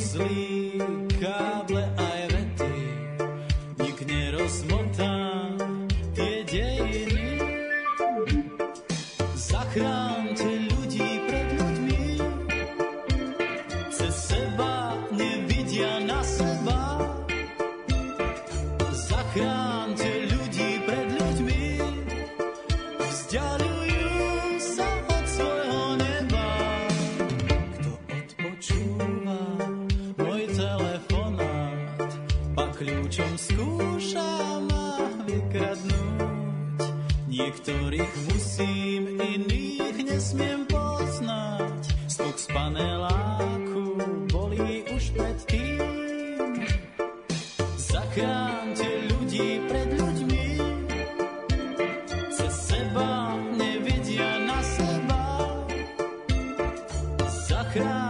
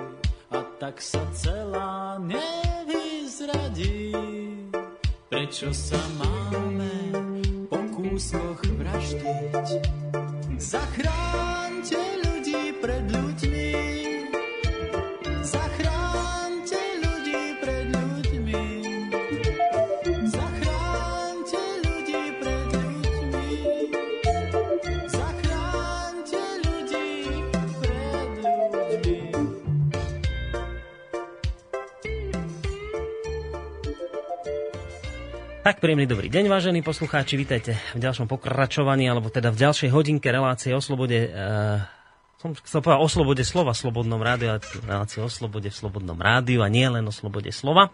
A s pánom doktorom Petrom Marmanom, to je univerzitný psychológ z Univerzity Komenského z Bratislavy, ktorý si vždy dá tú námahu, robil to aj dnes, takže vždy príde osobne z Bratislavy senku nám do štúdia, aby nás poinformoval o nových veciach, o ktorých možno ľudia aj tak tušia, ale nevieme si to tak celkom presne usporiadať v hlavách, ako nám to povie on. A dnes e, teda debata o, o sociálnom inžinierstve. Už sme si povedali, čo to čo vlastne spôsobuje reklama, ako nás programuje a ako z ľudí robí takéto oblbnuté stádo, na ktorom žiaľ Bohu isté elity vedia neskutočne dobre zarábať a tak ako to aj pán Marman povedal, dokonca sa im stále ten, tento perpetuum mobile ten kolotoč zarábania na tom, na tom stáde obobnutom proste stále roztáča viac a viac. A teraz otázka, že, že ako nám do tohto celého, čo už ste popísali, ako nám do tohto celého vstupuje už to spomínané sociálne inžinierstvo. To bude niečo, čo sa bude týkať teda tých elít, ktoré na tom zarábajú? Keď si, keď si tie, mám tu nejakú ozvenu. Už by to mohlo byť lepšie. Keď si tie... Uh... Počkajte. Lepšie to je, no skúste. No, skúsme, dobre. No, dobre. Čiže keď si uh, tie elity uvedomia, že toto perpetuum mobile sa točí a že vlastne najlepšie uh, budú zarábať tým, že, že vlastne tí ľudia budú hlupnúť. Lebo to bude konzumná masa. Veď oni sa snažia maximalizovať zisk. Veď mm. o tom je kapitalizmus. Tak potom začnú tie médiá, ktoré si medzičasom kúpili, začnú využívať tak, aby ten národ udržali vlastne v tom stave, tom zbudnutom, aby tá mašinéria išla čo najúčinnejšie, lebo to je prostriedok na vyťahovanie peňazí. Uh-huh. Uh, skôr než ešte pôjdem ďalej, tak ešte poviem teda, aby bolo aj jasné, že čo, čo treba robiť pri tom deprogramovaní, lebo minule som to tak spomínal, tak si to povedzme, že sme si identifikovali tie, o tých značkách, sme si hovorili, no tak čo je teda, čo by som mal robiť? No musím si dať pozor, aby som nepodporoval značky, ktoré sú umelé. Že naozaj ja si mám kupovať veci preto, aby boli kvalitné mm. a nie preto, že sú značky, lebo to je sociálny status. Samozrejme, ne, nemôžem to robiť otrocky, som, viem si predstaviť situácie, kedy to neplatí, ale, ale to, to si musím uvedomiť a deprogramovať sa vlastne z tohto hľadiska. To isté o tých celebritách. Pre mňa majú byť vzory tie osobnosti, ktoré niečo dokázali a nie tie, kto, ktoré mi stvoril režisér. Móda tiež nemá byť tá, ktorá je umelo vytvorená, ale tá, ktorú, ktorá mňa vystihuje aj v súhľade s časom a tradíciami. Vôbec umenie, to, to je celá tá otázka, už som to načal z viacerých strán treba si dať naozaj ako keby vidieť tam aj ten cieľ, že to není o tom, že ja sa budovo uh, zabávam, sexualita, látky psychoaktívne a podobne. Ale že to je vlastne o tom, že to má nejaký, nejaký zmysel to umenie, že to nejako uh, ukazuje niečo a má ma zušľachťovať. Teraz je to, tomu sa ešte dostaneme, ne, nemá to byť len také ako moralizovanie v tomto smere, ale je to fakt o tom, že akoby o, o budovaní si integrity osobnej. Aby ja som nemal konflikty, to umenie je jedným z prostriedkov na to, aby som, aby som prekonával nejaké také konflikty v sebe. Uh, to isté so zdravím. Nemám polikať tucty prípravkov len kvôli tomu, že to niekto povedal, ale mám sa zamyslieť nad tým, že čo, čo v tom naozaj je Uh-huh. Kedy si sa hovorilo, keď sme hovorili o tých vitamínoch, že vitamíny, vitamínov môžete zjesť koľko chcete, že to sa vylúči. pamätám tie doby, neboli tak dávno, keď sa toto hovorilo. A potom sa samozrejme hovorilo, že tak, tak môžete kúpiť, že tak čo urobí rozumný človek, tak dá do seba takú maximálnu dávku denne, však keď, keď nič, tak to vylúčim a keď, keď náhodou nemám, tak si doplním deficit. Ale sa ukazuje, že, že nie, že to je škodlivé v nadmerných dávkach, aj vitamíny. Čiže to sú zároveň tie kroky, ktoré môžem robiť. No a teraz poďme späť k tej slobode, že máme tu teda takéto roztočené konzumné perpetuum mobile, uh-huh. ktoré de facto ohlupuje tých ľudí a, a, a ťaží sa z toho. A to najhoršie na tom je to, a toto si treba uvedomiť, je, že sa to vykazuje na západe ako sloboda, ba čo viac, my sme presvedčení, že toto by sme mali exportovať do celého sveta. Uh-huh. my by sme si mali uvedomiť, že to môže byť trochu inak. V, práve v tom spomínanom sme išiel pred časom krátkým článok uh, Lubomíra Martina Ondráška, absolventa Harvardovej Chicagskej univerzity, ktorý sa zaoberá otázkami náboženstva, etiky a politiky o zápase ideí o slobode. No toto je dôležité, to, to som, som nemohol vynechať. Hovorí, že kritici Spojeným štátom vyčítajú, že v ich ponímaní zahraničná politika slúži len na presadzovanie ekonomických a mocenských záujmov. Takýto pohľad svedčí o nepochopení histórie a povahy krajiny. Spojeným štátom americkým je možné vytknúť mnoho hriechov, avšak nie je pochyb, že je to krajina, ktorej silné ideály reálne ovplyvňujú domácu a zahraničnú politiku. Jedným z fundamentálnych ideálov je presvedčenie o dôležitosti politickej, ekonomickej a náboženskej slobody pre dôstojný život človeka.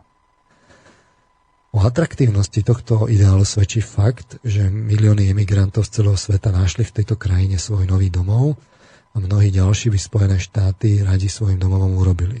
Mm. Patrikovi a Andrimu, jednomu zo zakladateľov, zakladajúcich otcov e, Spojených štátov amerických sú pripisované známe slova Dajte mi slobodu alebo smrť. Oficiálne moto štátu New Hampshire, viditeľné na poznávacej značke každého automobilu je Živ v slobode alebo zomri. A tento americký štát samozrejme nie je jediný, ktorý vyzdvihuje dôležitosť slobody. Samotná americká hymna, ktorú mnohí občania aj na športových podujatiach spievajú, s rukou priloženou k srdcu sa končí s vyjadrením hrdosti a túžby, aby vlajka aj naďalej viala nad krajinou slobodných a domovom statočných. Presvedčenie, že každý človek si zaslúži život v slobodnej spoločnosti je pevne zakorenené v americkom etose. Väčšina Američanov, s ktorým som počas takmer dvoch desaťročí života v tejto krajine prišiel do kontaktu, úprimne túži, aby jej občania iných krajín mohli žiť v slobode. Čiže vidíte, že to chcú vlastne, oni to chcú preniesť do sveta. Uh-huh. Slobodné systémy produkujú výrazne lepšie podmienky pre život občanov ako totalitárne. Tento kontrast možno pozorovať dobre pri pohľade na dva štáty rozdelený korejský polostrov alebo pred rokom 89 na dvoch stranách Nemecka oddelených berlínskym múrom. No a teraz E, kriticky dôležitá otázka a odpoveď nech je akákoľvek bude vždy kontroverzná sa týka toho, ako by mala vyzerať zahraničná politika superveľmoci, pre ktorú je sloboda nielen základným pilierom vlastného politického systému, ale je tiež vnímaná ako univerzálna túžba každej ľudskej bytosti. Zredukovať zahraničnú politiku Spojených štátov na prirodzenosť a z neho vyplývajúceho žierave, pardon, a zredukovať zahraničnú politiku Spojených štátov na presadzovanie ekonomických a mocenských záujmov vo svete svedčí o hlbokom neporozumení nielen histórie a povahy tejto krajiny, ale tiež o príliš pesimistickom pohľade na ľudskú prirodzenosť a z neho vyplývajúceho žieravého cynizmu. Ešte tam je potom taká krátka pasáž a na konci to zhrňa že hoci sloboda nie je ľudským, je, nie je jediným ľudským dobrom, a aj osoby, ktoré si uvážia, sa rozchádzajú v pohľadoch na jej interpretáciu a aplikáciu v živote spoločnosti, mm-hmm. spolu so spravodlivosťou a mierom je pre blaho ľudskej spoločnosti nenahraditeľná. Ľudská skúsenosť ukazuje, že ak je osoba postavená pred informovanú voľbu výberu medzi životom slobodnej alebo totalitnej spoločnosti, zvolí si väčšinou tú prvú. Aj z toho dôvodu, aj z tohto dôvodu je záujmom totalitných režimov obmedziť slobodný prístup k informáciám, slobodu prejavu či slobodu pohybu. V každej krajine sa nájdú osoby, ktoré si slobodu z rôznych dôvodov nevážia alebo jej hodnotu relativizujú. Ak by zvíťazili v zápase idei o slobode, už nasledujúca generácia bude žiť v jarme totalitarizmu. Povedané slovami bývalého amerického prezidenta Ronalda Reagana, sloboda nie je nikdy viac ako o jednu generáciu od zádniku a preto treba o ňu bojovať a chrániť ju. A teraz, že tuto je ako keby príspevok, ktorý hovorí, že veď pozrime sa na Američanov, veď oni úprimne majú mm-hmm. tú slobodu už od tých, tých začiatkov. Áno. Veď to je logické, Veď to boli práve tí odidenci, častokrát takí vyvrhelovia v úvodzovkách, ktorí tam prišli a, a chceli, hľadali novú šancu, chceli byť slobodní a chceli ju využiť. To tam v tom národe musí žiť a naozaj aj žije. Avšak paradoxom dnešnej doby, tu si treba povedať, že ten boj neskončil, lebo to sa môže zvrhnúť kedykoľvek, a mo- možno, že tak, že o tom poriadne nevieme, uh-huh. alebo si to neuvedomujeme, že to len tak nevedome niekde vyciťujeme. Proste tá sloboda nie je nikdy viac ako o jednu generáciu od zániku. A teraz si treba uvedomiť. Práve Američania sú národ, ktorý najviac túži po slobode zo všetkých, ale pritom sú vlastne najne, najneslobodnejší zo všetkých. Prečo? Lebo sú národom, ktorí sú najviac manipulovaní zo všetkých. To si treba uvedomiť. Keď hovoríme o tom zápase idei o slobodu, Američania sú vystavení indoktrinácii najviac zo všetkých národov na svete. Prečo? Indro, indoktrinácii znamená čo? Práve indoktrinácii, že aby niečo robili, že, že, aby, že sú manipulovaní. A k čomu sú manipulovaní? Mm-hmm. No manipulovaní sú práve k tej spotrebe. Preto Američania najviac podliehajú spotrebe, podliehajú závislostiam, podliehajú nerestiam a vidno to na tom národe. Neustále je tam zbudovaná tá ilúzia amerického sna, ale tá americká realita je iná. To, to, to vidno. Ten blahobyt, ktorý tam je, ktorý sa zbieha z celého sveta, a my si ešte o, ne, o ňom povieme, že ako sa zbieha, je v skutočnosti nie je využitý na väčšiu mieru individuálnej slobody. Hmm. Povedzme, v, tej politickej, v tom politickom systéme to vyzerá, ako keby bol. Ale keď prídete do toho, do toho nákupno-konzumného, tak tam zistíte, že tam je ťažká nesloboda. Uh, uh, musíte, jednoducho to vidno na tých Američanov, že musíte viac a viac makať, keď to tak poviem, aby ste bol úspešní ste neustále hnaní nakupovať a keď sa chcete presadiť, tak musíte iných nútiť nakupovať. A na to používate tie manipulatívne techniky. V konečnom dôsledku je princíp presne ten istý ako pri každej inej závislosti. Sloboda nie je to, že ja môžem stále piť. Mm-hmm. To sme si hovorili. Hedonizmus nie je sloboda.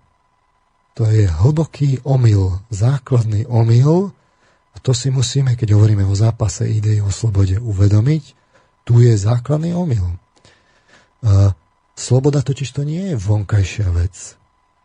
Ani nemôže byť vo vonkajšom svete voľne uplatňovaná. Keď niekomu zoberiete pôdu, inému ste ju vzali. Vy ste slobodnejší, ale tomu, komu ste ju vzali, ste, ju, ste toho ste urobili neslobodným. A to vidno, keď hovoríme o tých začiatkoch tej americkej histórie a tej slobode, tak toto tam máme pred očami. Američania zobrali pôdu indiánom, ktorí ju práve že slobodne zdieľali. Nie, Američania prišli, vykolikovali, sú slobodní, ale v skutočnosti kde sú indiáni? A takto postupovali väčšinu tej histórie. Môžeme si to ukázať, že oni v tomto neprestali v skutočnosti a si to aj ukážeme. Uh-huh a to je tam moja odpoveď na ten, na ten článok v tom, v tom smečku. Je v ňom filozofická chyba. A vidno to hneď v prvom kroku tej americkej histórie, ktorý neustále opakujú. Jednoducho sloboda nemôže byť uplatňovaná vo vonkajšom svete. No a teraz, že, tuto sme si ako keby povedali o tom programovaní manipulácií a teraz tým sa dostávame akoby k tým, tým elitám. Že kto to teda je, čo, čo manipuluje, my sme si to už naznačovali. Lebo to vyzerá tak akoby konšpiratívne. Vidíme tu dennodennú manipuláciu. Tá sa dá popísať. Je evidentne vidno, ju vidno, využíva sa tam všetko, najmodernejšie psychologické poznanie, som hovoril o tých výskumoch s magnetickou rezonanciou a podobne. To vidíte. A teraz tá otázka je, že kto to teda manipuluje? A, lebo tu už vlastne ako keby je tá, tá opona, tí médiá nám to už nesprostredkujú. A tam začína to stiahnutie opona, že to tie elity vlastnia a to nám vlastne tie médiá nepovedia. To môžu povedať len slobodné médiá a my nemáme slobodné médiá. Ani tu, ani v zahraničí nie sú. Už Čomsky kedysi si dal tú námahu, že to v, Americk- v Spojených štátoch amerických ukázal, že to sú reálni vlastníci médií, nie je to o nič lepšie. Hmm. Uh, tak sa pozrieme na to, že kto sú tí reálni vlastníci. Ja som tu spomínal tú štúdiu Gladfeldera. Nechajme prehovoriť tie, tie vedecké výskumy, tie dáta, že ako to je. Odporúčam poslucháčom uh, pozrieť si na internete, na internete v TEDe, v švajčiarskom TEDx, TEDxe, uh, mal tam takú prednášku práve tento James Gladfelder, švajčar, o, o svojom výskume z 2011 kde práve analyzoval tú štruktúru tých, tých medzinárodných vzťahov v tej, v, tej, v, tých, v tých práve tej obchodnej sfére. A že teda sa na to pozrel tak úplne, že nechal hovoriť dáta. Mm-hmm. Takže e, zaujímavé je, že keď prišiel teda v tom, v tom 2011 budem teda hovoriť taký stručný extrakt z tej prednášky TEDovskej, E, posluchači si to môžu nájsť naozaj, keď si na internete vygooglia, že vyhľadajú, aby sme nepreferovali Google len tak e, keď si dajú, že James Gladfelder s dvomi T a dajú si povedzme TED, tak, tak si to môžu nájsť. A, takže je tam tá prednáška, poviem extrakt. Hovoríš teda, že v 2011 prišiel vlastne on to je také čarovné, že s prvou významnou analýzou ekonomických sietí v medzinárodnom prostredí.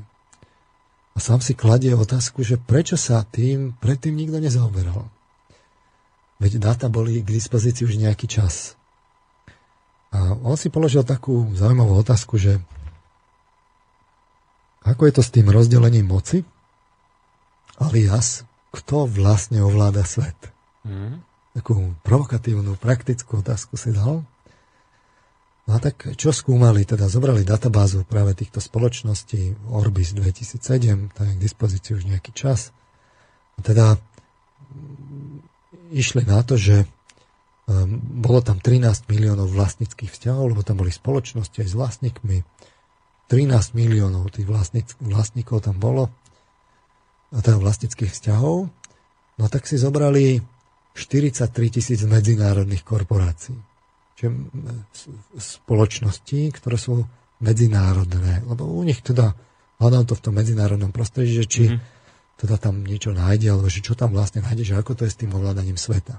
A mal viacero hypotéz, že to bude, budú nejaké také osamotené celky, alebo tam bude nejaká hierarchická štruktúra, tak, takže to skúmali. Uh, on sa na to pozeral ako na, na, na, na, na siete.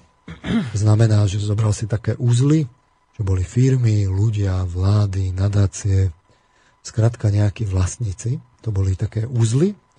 Medzi tými úzlami boli spojenia, to boli akcionárske vzťahy, alias percentá vlastníctva. A, a tretí parameter, ktorý si všimol, bol hodnota. Hodnota firiem, určená prevádzkovým obratom. Z tých 43 tisíc medzinárodných korporácií prešli všetkých tých vlastníkov z hora, z hora dole, že ako to je. A, ja, k tomu sa veď hrozná robota. Uh, identifikovali sieť 600 tisíc úzlov, to je vlastníkov, a medzi nimi 1 milión spojení. Uh-huh. A teraz, e, čo zistili? Zistili, že z tých 600 tisíc úzlov je v skutočnosti je akési centrum, zhruba 450 tisíc úzlov, čiže 75%, ktoré sú vzájomne poprepájané. A 25% je tak roztrusených po periférii ako také ostrovčeky. Mm-hmm. Zistil ale, že z tých, z tých 75% tých všetkých medzinárodných korporácií vlastníkov z toho milióna, že v centre toho centra je malé, ale dominantné jadro 1300 uzlov, čiže 1300 vlastníkov s veľmi silne prepojenými hráčmi. Zistil, že toto jadro tých 1300 vlastníkov je vlastne pokrýva akoby 30 per, 35% spoločnosti z celkového počtu, ale tvorí 95% obratu celého. Že zistil extrémnou mm. koncentráciu. Áno. A tam zistil, a to ešte je také ako keby to jadro v jadre, ale v tom jadre zistil, že je vlastne uh, 737 top akcionárov. Čiže on išiel ešte hlbšie, hej? Nestačilo mu tých 30. Nie, nie, to, on skúmal tú štruktúru a zistil, že je vlastne akési tvrdé jadro, uh-huh. Ktoré kontroluje 80% hodnoty tých medzinárodných korporácií a, a tých 85, 80% hodnoty medzinárodných korporácií pokrýva len celosvetovo 737 top akcionárov. Čiže z tých 600 tisíc je to 0,1 0,12 Zistil, že sú to hlavne finančné inštitúcie zo Spojených štátov amerických a Veľkej Británie. Ale to ešte není všetko. Zistil, že v tom tom tvrdom jadre je ešte také malé jadro, ktoré je ešte tvrdé. kde je 146 úplne, že top, top akcionárov, mm-hmm. ktoré kontroluje 40% tržnej hodnoty všetkých tých korporácií, čo je 0,02% zo všetkých vlastníkov. Čiže 146 top akcionárov kontroluje 40% tržnej hodnoty, na ňu je nadviazané vlastne 737 aj s tými 146, ktoré kontrolujú 85% áno, áno, hodnoty. A, na, a tie sú ako keby takéto malé jadro, ktoré, ktoré hýbe celým tým jadrom a celým tým, celým tým zbytkom. Uh, on sám, Gladfelder, to zhrňa, že stupeň kontroly je veľmi extrémny podľa akýchkoľvek štandardov nech už to uplatníme akokoľvek, je to proste extrémne skoncentrované. Extrémne. Mm-hmm. Vyhodnotil to, že veľké prepojenie hráčov v jadre môže znamenať značné systémové nebezpečenstvo pre svetovú ekonomiku. To je jednoduchý, nevyhnutný, logický uzáver, s takouto koncentráciou jednoducho, keď príde kríza, tak všetky nadnárodné spoločnosti to, to proste pocítia ak zasiahne to jadro. To, to podotýkam, to je dôležitá poznámka, to tvrdé malé jadro. A kladol si, kladol si on sám otázku, lebo však tá, tá keď, keď ten výskum prišiel, to bolo v recenzovanom časopise odbornom, on sám hovorí, že dajme bokom ideológie, že nechajme hovoriť dáta, mm. tak toto je, čo on našiel tak potom to okamžite získalo, vlastne bolo to virálne, že sa to stalo strašne populárnym, tá tedovská prednáška. Včera som si ju pozeral ešte raz, mala momentálne 2 milióny zhliadnutí. Uh-huh. A, no a tak on si odpovedal, teda ako položil otázku, že či teda to vidí ako výsledok seba organizácie podľa nejakých jednoduchých pravidel, alebo je to skôr konšpirácia že či to je riadené, celý ten proces. Uh-huh. že či to náhodou není z hora ako riadené. No a jeho záver je, že, že ten systém uh, vidí ako výsledok skôr seba organizácie, že to asi nevzniklo ako riadenie. Seba organizácia tých 140. Že, celý ten, že sa to akoby samo zorganizovalo. A týmto končí on tú diskusiu o konšpirácii alebo, alebo seba organizácii ale neklade si kľúčovú otázku, že či tento systém náhodou v súčasnosti nevytvára prostriedky na konšpiráciu. Mhm, To si nekladie tú otázku a tu si my nutne klásť musíme. Lebo veď nechajme prehovoriť tie data. Zažili sme poslednú krízu a momentálne tá sa vyriešila takým spôsobom, takými požičkami, že nikto nepovedal, akým spôsobom sa tie požičky majú vrátiť. Rozhodne nie americké požičky vo Fede, ktoré už dneska činia 17 biliónov dolárov. Tak on aj odporúčam nielen pozrieť si tú pred, prednášku, ale ísť normálne do tej štúdie, lebo tam sú ďalšie zaujímavé veci. Mhm. Nechcel som ich všetky hovoriť dnes, ale, ale a možno na budúce niečo spomeniem, ale v každom prípade poviem pár vychytávok. V, prílohe tej štúdie ukazuje aj menuje top 50 tých, tých hráčov z toho tvrdého jadra. Čiže je tam 24 amerických spoločností, 8 britských, 5 francúzských, 4 japonské, 2 nemecké, 2 švajčiarské, 1 kanadská a 1 čínska. To je celá 50 Tá kontroluje skoro 40% toho, tej hodnoty tých spoločností medzinárodných. Táto 50 uh, Pozeral som, že, že aké sú tam mená, tak na, na prvom mieste je anglická spoločnosť, teda britská Barclays, ktorý podľa Wikipédie má v aktívach 2,4 bilióna dolárov. To je príliš abstraktné číslo, ja som zastanca, že si to musíme nejako priblížiť, takže eh, keď to prerátame na tie moje obľúbené pasaty, ale nie kvôli tej značke, ale kvôli tomu, že to je niečo hmatateľné, Mhm.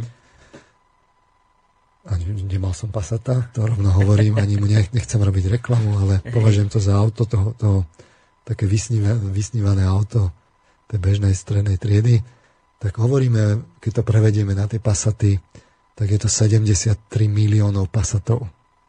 To, keby sme rátali, že bratislavský Vol- Volkswagen vyrobí ročne tých 300 tisíc aut, týchto Passatov, tak by to musel 244 rokov vyrábať. Uh, je to zhruba 91% vzdialenosti na mesiac, keby sme ich spojili do takej súvislej línie, Mhm. pasat za pasat.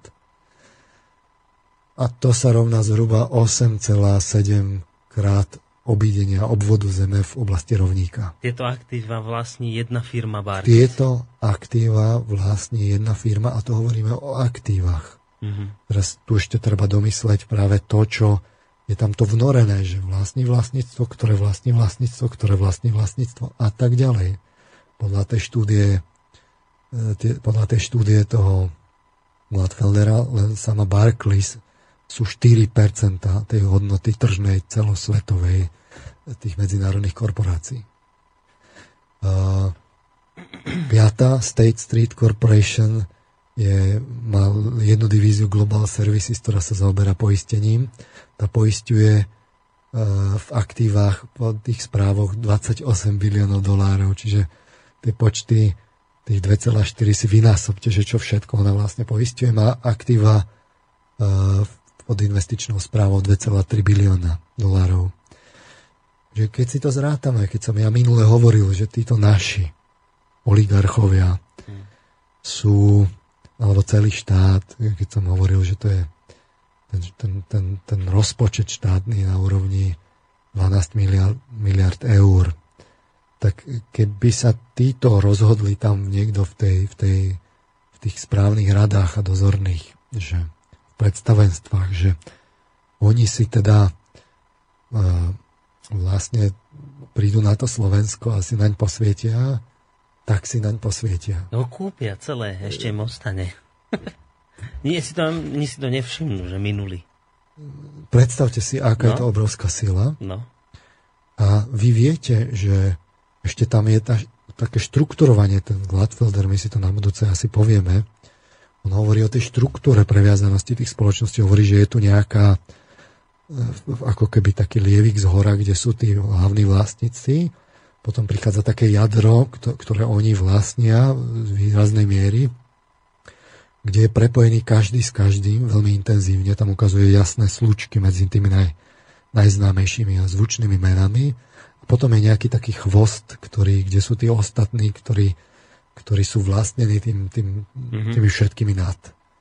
Tak samozrejme, keď si pozriete z tých top 50, že ktoré sú to v tom vrchnom lieviku, hej, no tak tam máte de facto len americké spoločnosti. Je tam jedna japonská, jedna ku podivu holandská. A, a,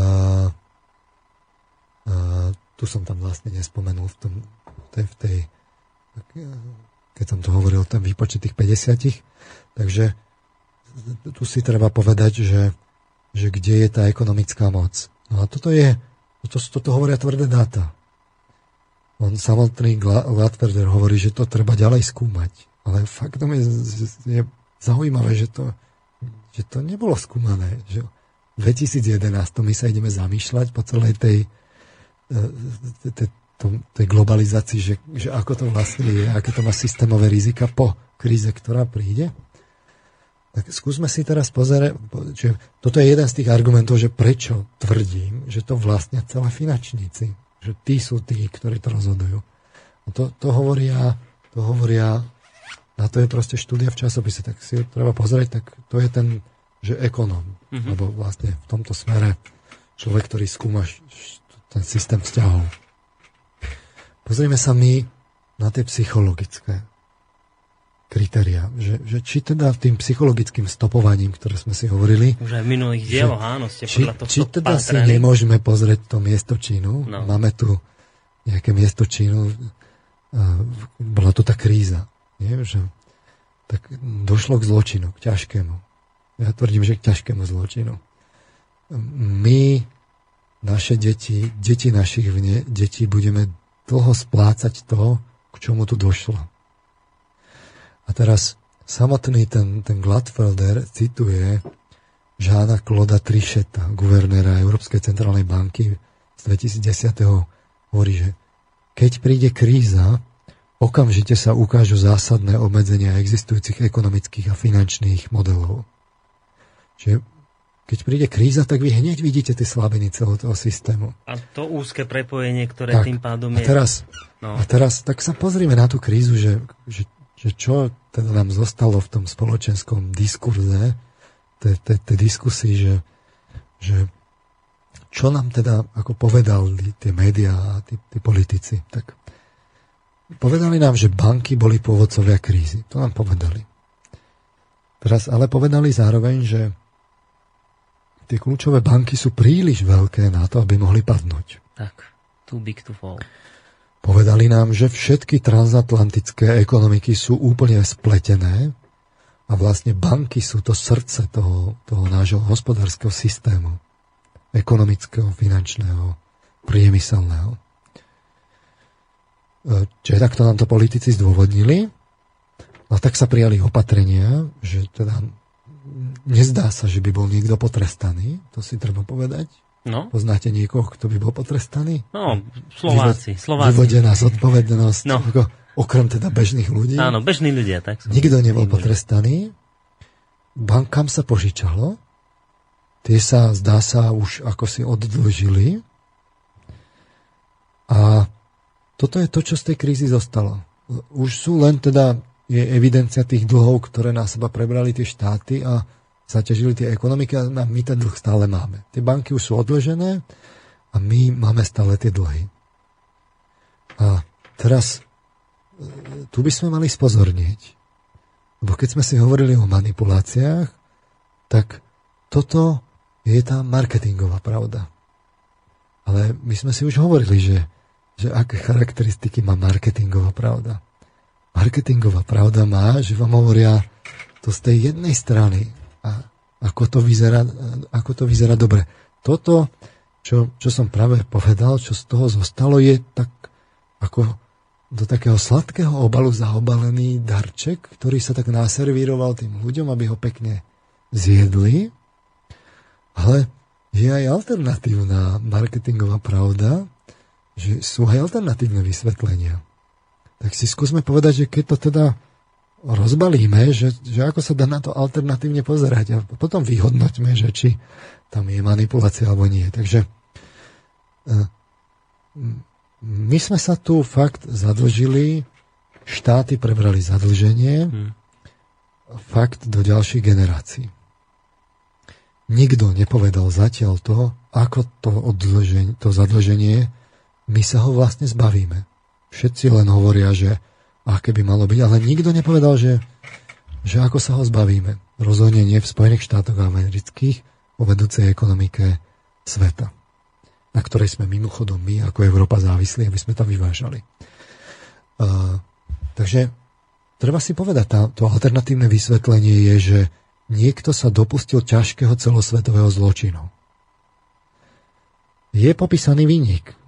Sú, sú banky, sú tie, ktoré sa dopustili ťažkého celosvetového zločinu. Mm. Vo veľkom požičiavali úvery, ktoré nemohli byť evidentne Ľuďmi vedeli, splácané, že áno. nebudú splácané. Áno. Vedeli to, napriek tomu požičiavali, zadlžili nie že svoje banky, ale že všetkých. Takže ten systém tým, že je taký previazaný, mal padnúť. To, že je previazaný, to sme si ukázali z tej Gladfelderovej štúdie. Mm-hmm. A teraz, e, čiže to je to, že banky boli povodca krízy, môžeme povedať alternatívne, banky sa dopustili ťažkého celosvetového zločinu. To je to nezabalená pravda, no. taká tá kritická pravda.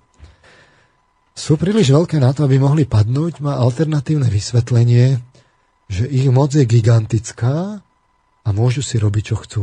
Bez následkov. Oni nepadnú, lebo veď to sa ukázalo práve, nie? Že to oni, ja byť na mieste toho bankára s tou motivačnou štruktúrou, ktorú sme si analyzovali dve relácie dozadu, to je zisk, zisk a len zisk, tak si poviem, tak ja môžem ísť po zisku kľudne ďalej a môžem, môžem riskovať oveľa viac, vedia, nemôžem padnúť keď, keď na to príde, tak štát mi požičia a dá mi ďalšie, mhm. dostanem, ako mám, mám zábezpeku, nie? Veď tí hlúpi občania to, veď my im už niečo naprogramujeme. A, veď tí politici mohli urobiť to, že mohli zoštátniť tých gigantov, dobre, tak je, bolo treba vlastne ich, akože boli by padli, sami sa neudržia. No tak čo urobíte, čo je logické, regulárne riešenie, tak to zoštátnite, alebo poviete, že do toho majetkov vstupujete, že to je v záujme ako spoločnosti, dáte tam management, vyvediete to z krízy a potom to antimonopolným zákonom celé rozporcujete a poviete, že tak toto sa už nemôže nikdy stať, nie? No, to, ale keď sa povie slovo zoštátnite, to hneď v ľuďoch asociácia to sa niekde vo Venezuele robilo, to Hugo Chávez zo Nie, to sa aj v Británii urobilo, aj sa aj zoštátnili, ale, ale, ale tu ide o to, že tak mohli sme ich nechať padnúť, mohli sme do toho vstúpiť s tým, že, že tak za chyby sa platí, tak sa to teda rozdelí na viacero bank, tak aby nevznikalo systémové riziko, alebo sme ich mohli požičať a prevziať tie dlhy na seba.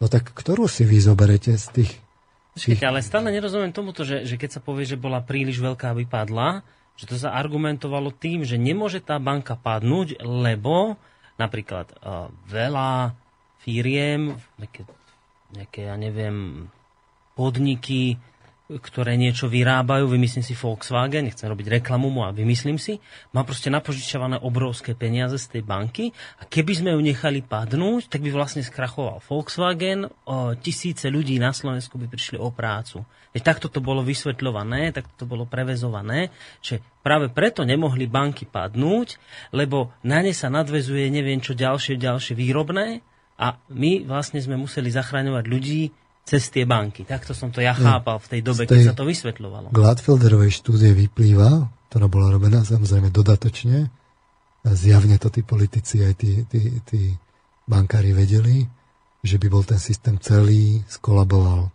Tam stačí, aby fakt padol nejaký z tých veľkých hráčov, on stiahne so sebou celú tú, e, celú tú skupinku na viac tie rizika, oni sú distribuované, čiže každý vlastne sa podielal na tých, e, na tých rizikových úveroch. To bolo v portfóliu všetkých tých kľúčových.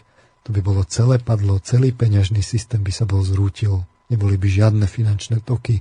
Systém mien by sa bol zrúč, zrútil. celý odbyt v priemysle, všetko by sa bolo zrutilo, lebo by sa boli zrutili tí majiteľia. Prečo? Lebo je to celé prepojené v tom koncentráte a ten koncentrát bol ten, to jadro tvrdé, ktoré malo problém. Čiže to, to, to, toto bola pravda. Ale tá otázka je dobré, však no. krízový manažment, tak ale čo, požičiame im peniaze, aby systém v pohode fungoval ďalej, alebo urobíme reálne opatrenia, aby sa to porozdeľovalo, aby to nebolo systémové riziko. Alebo čo sa urobilo? No tak sa teda požičalo, čím vlastne teraz už tie banky sa nakoniec akoby odlžujú, v pohode si fungujú ďalej, čiže mm. inými slovami povedané, ich moc je gigantická, môžu si robiť, čo chcú, a to je, alter, to je to alternatívne vysvetlenie, že sú príliš veľké, aby mohli padnúť. Teraz všetky transatlantické ekonomiky sú úplne spletené, banky sú srdce, áno, to je pravda, ale tá alternatívna pravda je, že práve tým majú hlavnú páku, že celý svet držia v šachu. Uh, tým, že politici nám to zdôvodnili, tak môžeme to alternatívne interpretovať aj tak, že politici v skutočnosti robia to, čo im oni nakážu, uh-huh. že oni za nich kopu. A teraz je jedno, že či to je tak, že ich bankári akože konšpiratívne ovládajú, alebo len si to tí politici nemôžu lajsnúť, že, že by neprešli cez voľby, že by im to tí bankári nedali, alebo že alebo že to je kvôli tomu, že by celý systém padol a tým pádom oni by neboli politici a celé by to išlo ku dnu. To je v skutočnosti jedno. Alternatívne vysvetlenie je, že politici robia to, čo tí, to, tí v tom jadre povedia. To, že nikto nebol potrestaný, alternatívne vysvetlenie je, že sú nad zákonmi, že sú nedotknutelní, nepotrestateľní, že sa vlastne nič nevia, neudialo Hmm. Nikto, žiadne vyšetrovanie, nič. Ak aj tak, tak fiktívne opatrenia, e, také, že e, tisíc stránové správy, ktoré vlastne nie, nič neriešia, neriešia celé to systémové riziko. A teraz e, e, to, že sa banky nakoniec vlastne odlžili alebo odlžujú, tak to je, že niekto urobí zločin, a vy mu dáte peniaze ešte na to. Mm-hmm. To je alternatívne vysvetlenie. Čiže alternatívne zlé vysvetlenie, nepohodlné a, a, a kruté, ktoré, keď poviete ľuďom, bude pre nich kruté, je, že banky, tie, a hovoríme o tých globálnych, tých kľúčových, sa dopustili ťažkého celosvetového zločinu, ich moc je gigantická, môžu si robiť, čo chcú, celý svet držia v šachu, politici za nich kopú a oni keď urobia zločin, ešte im na to dajú peniaze.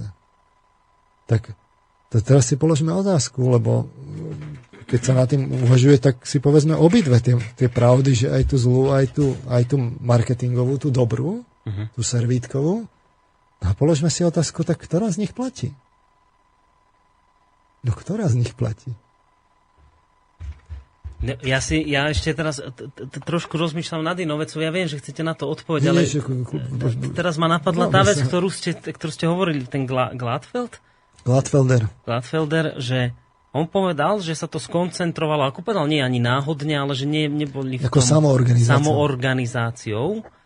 Teraz po tomto všetkom, čo ste po, povedali, mi to z toho vyplýva, že, uh, že už je to konšpirácia?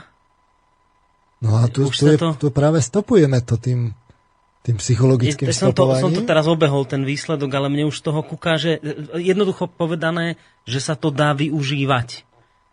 Po, po vystopovaní týchto vecí, čo ste povedali, mi z toho vyšlo, že je to ťažko využívateľný systém.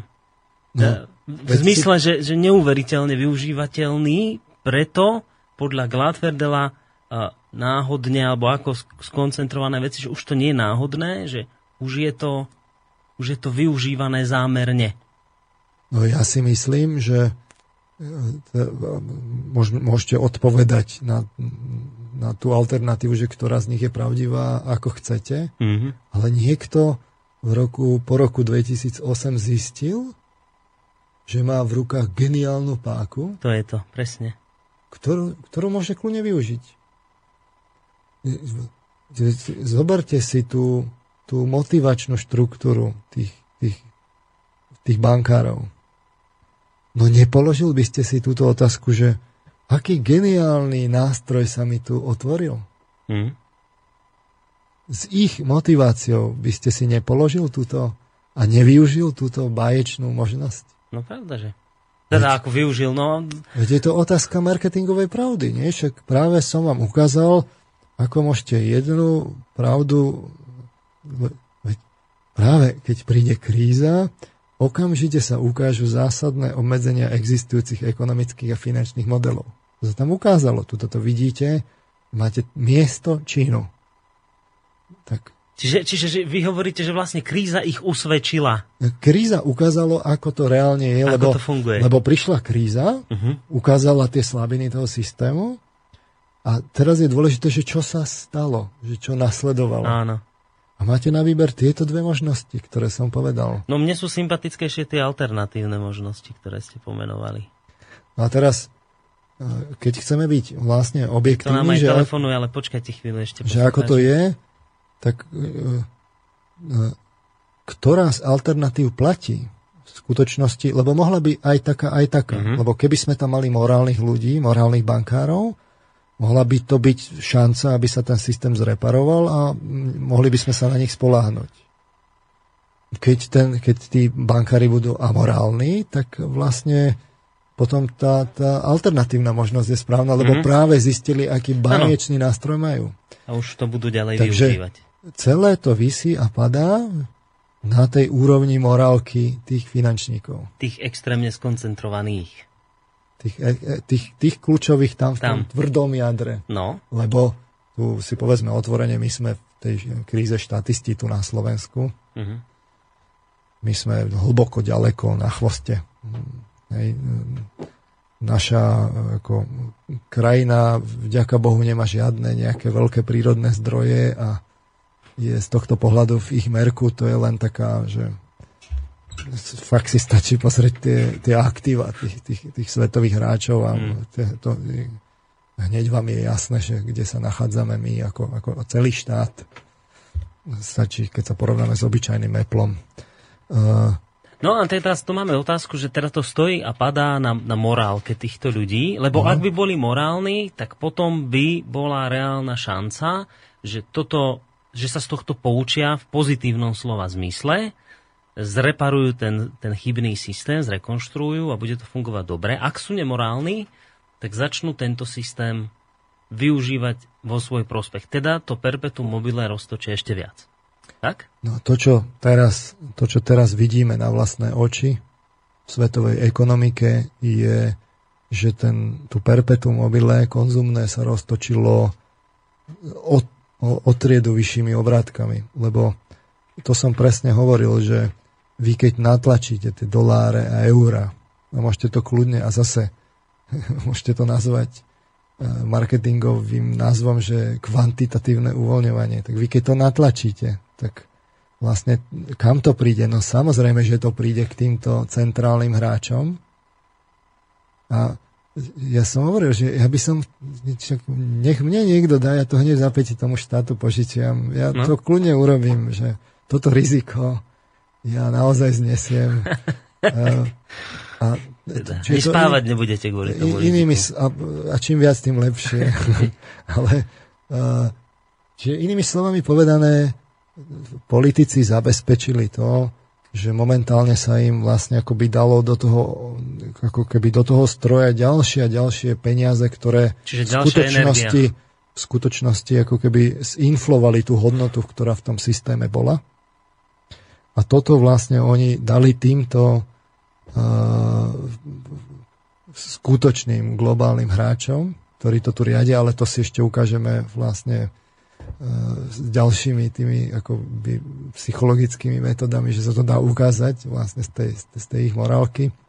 Tak toto, toto im dali a tým pádom, kde sa to premietne? No, prejde to cez celý ten finančný systém do toho priemyslu mm. a ten vo veľkom, no čo, čo nastalo ako, ako, akože púd seba záchovy v tom priemysle hneď po kríze? No, No roztočila sa spotreba. reklama ešte viacej. Nie? A začne sa zjavať To, viacej veď to sme videli pred očami. Hej? Čiže to perpetuum mobile sa každým tým tlačením dolárov a eur roztáča viac a viac. A tým, ako prichádzajú tie nové kanály, to znamená tie hodinky, okuliare a neviem čo, kade čo, to sú stále nové a nové kanály, tak tým je to efektívnejšie a efektívnejšie a tým môže napredovať čo? Sociálne inžinierstvo. Oblbujete ľudí, ktorí sú potom manipulovateľnejší a to, čo vidíme teraz pred sebou je, že tie stádovité efekty v tej spoločnosti sú čím ďalej tým okatejšie a vy sa nestačíte čudovať, že čo tá spoločnosť v súčasnosti robí. Stačí, aby ste len fakt, že máte tie isté kritéria etické, ktoré, ktoré ste mali, ja neviem, pred 20 rokmi a teraz postavíte toho človeka sem, on sa, on sa nestačí čudovať. Fakt od, tých, od, od tej masy dole budete počuť, že čo tam, o čom to tam točíte, nechajte ma žiť. Ja chcem žiť. Mňa to nezaujíma. On chce spotrebovávať. No kde sa to zobralo?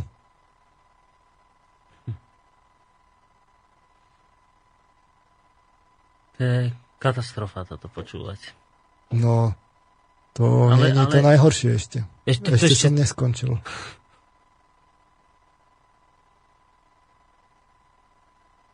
Ešte som sa nedostal na Ukrajinu.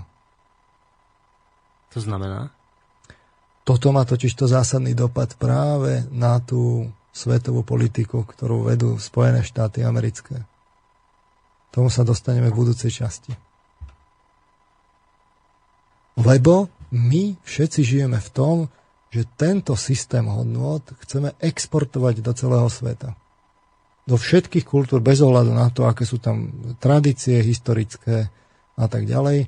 My sme presvedčení, že toto je ten najlepší systém na svete, lebo je najslobodnejší, ale realita je taká, že my sme čím ďalej tým menej slobodní, lebo prečo by mala byť konzumná ideológia menej zlá ako tá, tá, tá iná. Samozrejme, že my tu neobhajujeme žiadne proste komunizmus, alebo to, tým, Hm. to, tu, to, tá otázka tak neznie. Veď my si upratujeme pred svojim práhom. Treba sa pozrieť na to, v čom žijeme. O tú slobodu treba bojovať každú jednu generáciu. A nám teraz bohužiaľ hrozí, že my sme už nie, že generáciu pred zánikom slobody, my už sme tak štvrť generácie. To, čo teraz tu vidíme, snáď už ani není slobodný systém. Veď kde by sme toto mohli hovoriť? Fakt, lebo to sú, to sú založené na argumentoch psychologických, ktorá som citoval, ekonomické. Kde by sme mohli toto prispovedať? Hm. Tak kde je tá sloboda? Ja to teraz všetko, ja, ja, ja neviem, ja sa vás neviem spýtať, lebo ja to všetko spracovávam, čo hovoríte. Začína sa mi to začína sa mi to skladať v hlave. Je, to je to má milión otázok, že, že, že, že vy ste kedysi v relácii povedali, že jedna z, zo zlých vecí, čo robí reklama, z katastrofálnych vecí, je, že pre, ako keby vám premieňa hodnoty, že sa No. za, za, hodnota zamení, na, láska sa zamení za niečo, že peniaze sú láska, že sa to úplne otočí. Áno. A teraz, že, že takto sa otočila v Amerike hodnota slobody? Presne, toto presne tvrdím. Že spo, spo, sloboda sa v Amerike pretočila na spotrebu. Že, že, že možnosť voľby v spotrebe, to je sloboda, ako je momentálne chápaná v Amerike. Bohužiaľ, z veľkej časti je to už len takto. A toto, keď začneme exportovať do celého sveta, tak Takže to- my vlastne neexportujeme naozaj snú slobodu? Nie, lebo v tom je filozofická chyba. Proste máme to pred očami. Oni zobrali tú pôdu tým indiánom. V tom je to taký, také symbolické. Nechcem hovoriť, že to tam celé začalo. Ale je to také symbolické. Lebo keď zoberiete, vykolikujete tú pôdu, tak vy ste síce slobodní, lebo rešpektujete práva individuálne toho jednotlivca, ale tí indiáni skončili zle. To bola ich pôda, ktorú oni slobodne zdieľali. Tak ktorá tá sloboda je lepšia vzhľadom k tej pôde? Tá, indi, tá indiánska alebo tá, tá americká? No to je tá otázka za milión, že, že kým tí indiáni to vlastne akoby slobodne zdieľali Mhm. a, a, a, zjavne z pohľadu trvalej udržateľnosti to bolo asi lepšie. Mo- mohli by sme samozrejme o tom diskutovať. Konzum, tá ďalšia chyba v tom článku je, že konzum ešte nepreukázal, že má trvalú udržateľnosť. A veď my nie sme hlúpi, aby sme videli, že tento systém nemá žiadnu trvalú udržateľnosť, že práve naopak, že každým rokom je zrejmejšie a zrejmejšie, že smerujeme k ťažkým problémom celosvetového charakteru. A posledná otázka, lebo už jej viacej nestihneme a ja sa hneď v tejto chvíli ospravedlňujem všetkým poslucháčom, ktorí poslali maily, aj tí, ktorí teraz voláte, prepáčte, nestihneme. A, že, a to títo ľudia sú tak hlúpi, obmedzení, naivní, že to nevedia, že je to neudržateľné takto? Že sa to proste nedá? Že, že, že spotreba nemôže do nekonečna rásť? Že to stále roztáčajúce sa rýchlejšie perpetu mobile nemôže ísť do nekonečna stále rýchlejšie a že to raz musí naraziť na nejakú proste bariéru, cez ktorú sa už nedostane? Že e, extrémny rast rastu jednoducho je ilúzia? Nevedia to? Odpoveď nie tak, že elity to vedia, a už činia opatrenia, ktoré, ktoré sa my vlastne dozvieme v náznakoch ich vidíme. Keď o nich poviete, tak ste o, o, okamžite ocajchovaní, že, ma, že ste konšpirátor. A teraz samozrejme u veľa konšpirátorov, akože tých v úvodzovke je to oprávnené, ale, ale zjavne sú tam znaky, kde, kde to je realita, nie je konšpirácia. A my sa to zase dozvieme a nebude sa nám tá pravda páčiť.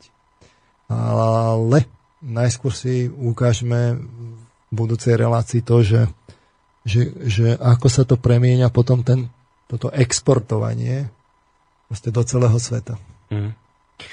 Pán Marman, ďakujem vám, že ste prišli a že ste nás opäť vzdelali. Ja som skôr ponúkol nejaké alternatívy povedal som nejaké, nejaké, nejakú argumentáciu, už je to teraz na poslucháčoch, nech si vyberú.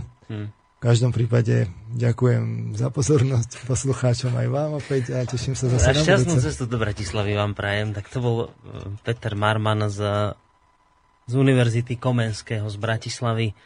Majte sa pekne do počutia. A spolu s pánom Marvanom sa s vami lúči aj Boris Koronie. Keď hovoríme o tom, že teda budeme v tejto téme pokračovať ďalej, to znamená o dva týždne o dva týždne vo štvrtok opäť pán Marman na rádio Slobodný vysielač. V tejto chvíli od nás všetko a ešte raz moje naozaj hlboké ospravedlnenie k smerom k poslucháčom za maily, ktoré poslali. Mohli by sme to možno zase urobiť tak, nejak perspektívne do budúcna, že, že maily odložíme a zase venujeme nejakú časť relácie, neviem, hodinu len, len mailovým otázkam nevyriešeným z nejakých častí, by ste si vedeli Uvidíme, predstaviť, no. aby sme no, zase, by sme, by sme si poslucháčov nerozhnevali, viete, týmto našim správaním, že, že sme ich nečítali, ale ja dúfam, že vám to pán Marman dnes vykompenzoval. Takže ďakujem ešte raz veľmi pekne, majte sa pekne, dovidenia, do počutia. No a my sa, vážení poslucháči, budeme počuť opäť, príde pán doktor Ludvík Nábielek a budeme sa rozprávať v relácii opony o nelátkových závislostiach a konkrétne o patologickom hráčstve, takže ak vás táto téma zaujíma, ostaňte naďalej naladení na rádio Slobodný vysielač. Z mojej strany je to všetko v tejto chvíli. Majte sa pekne do počutia.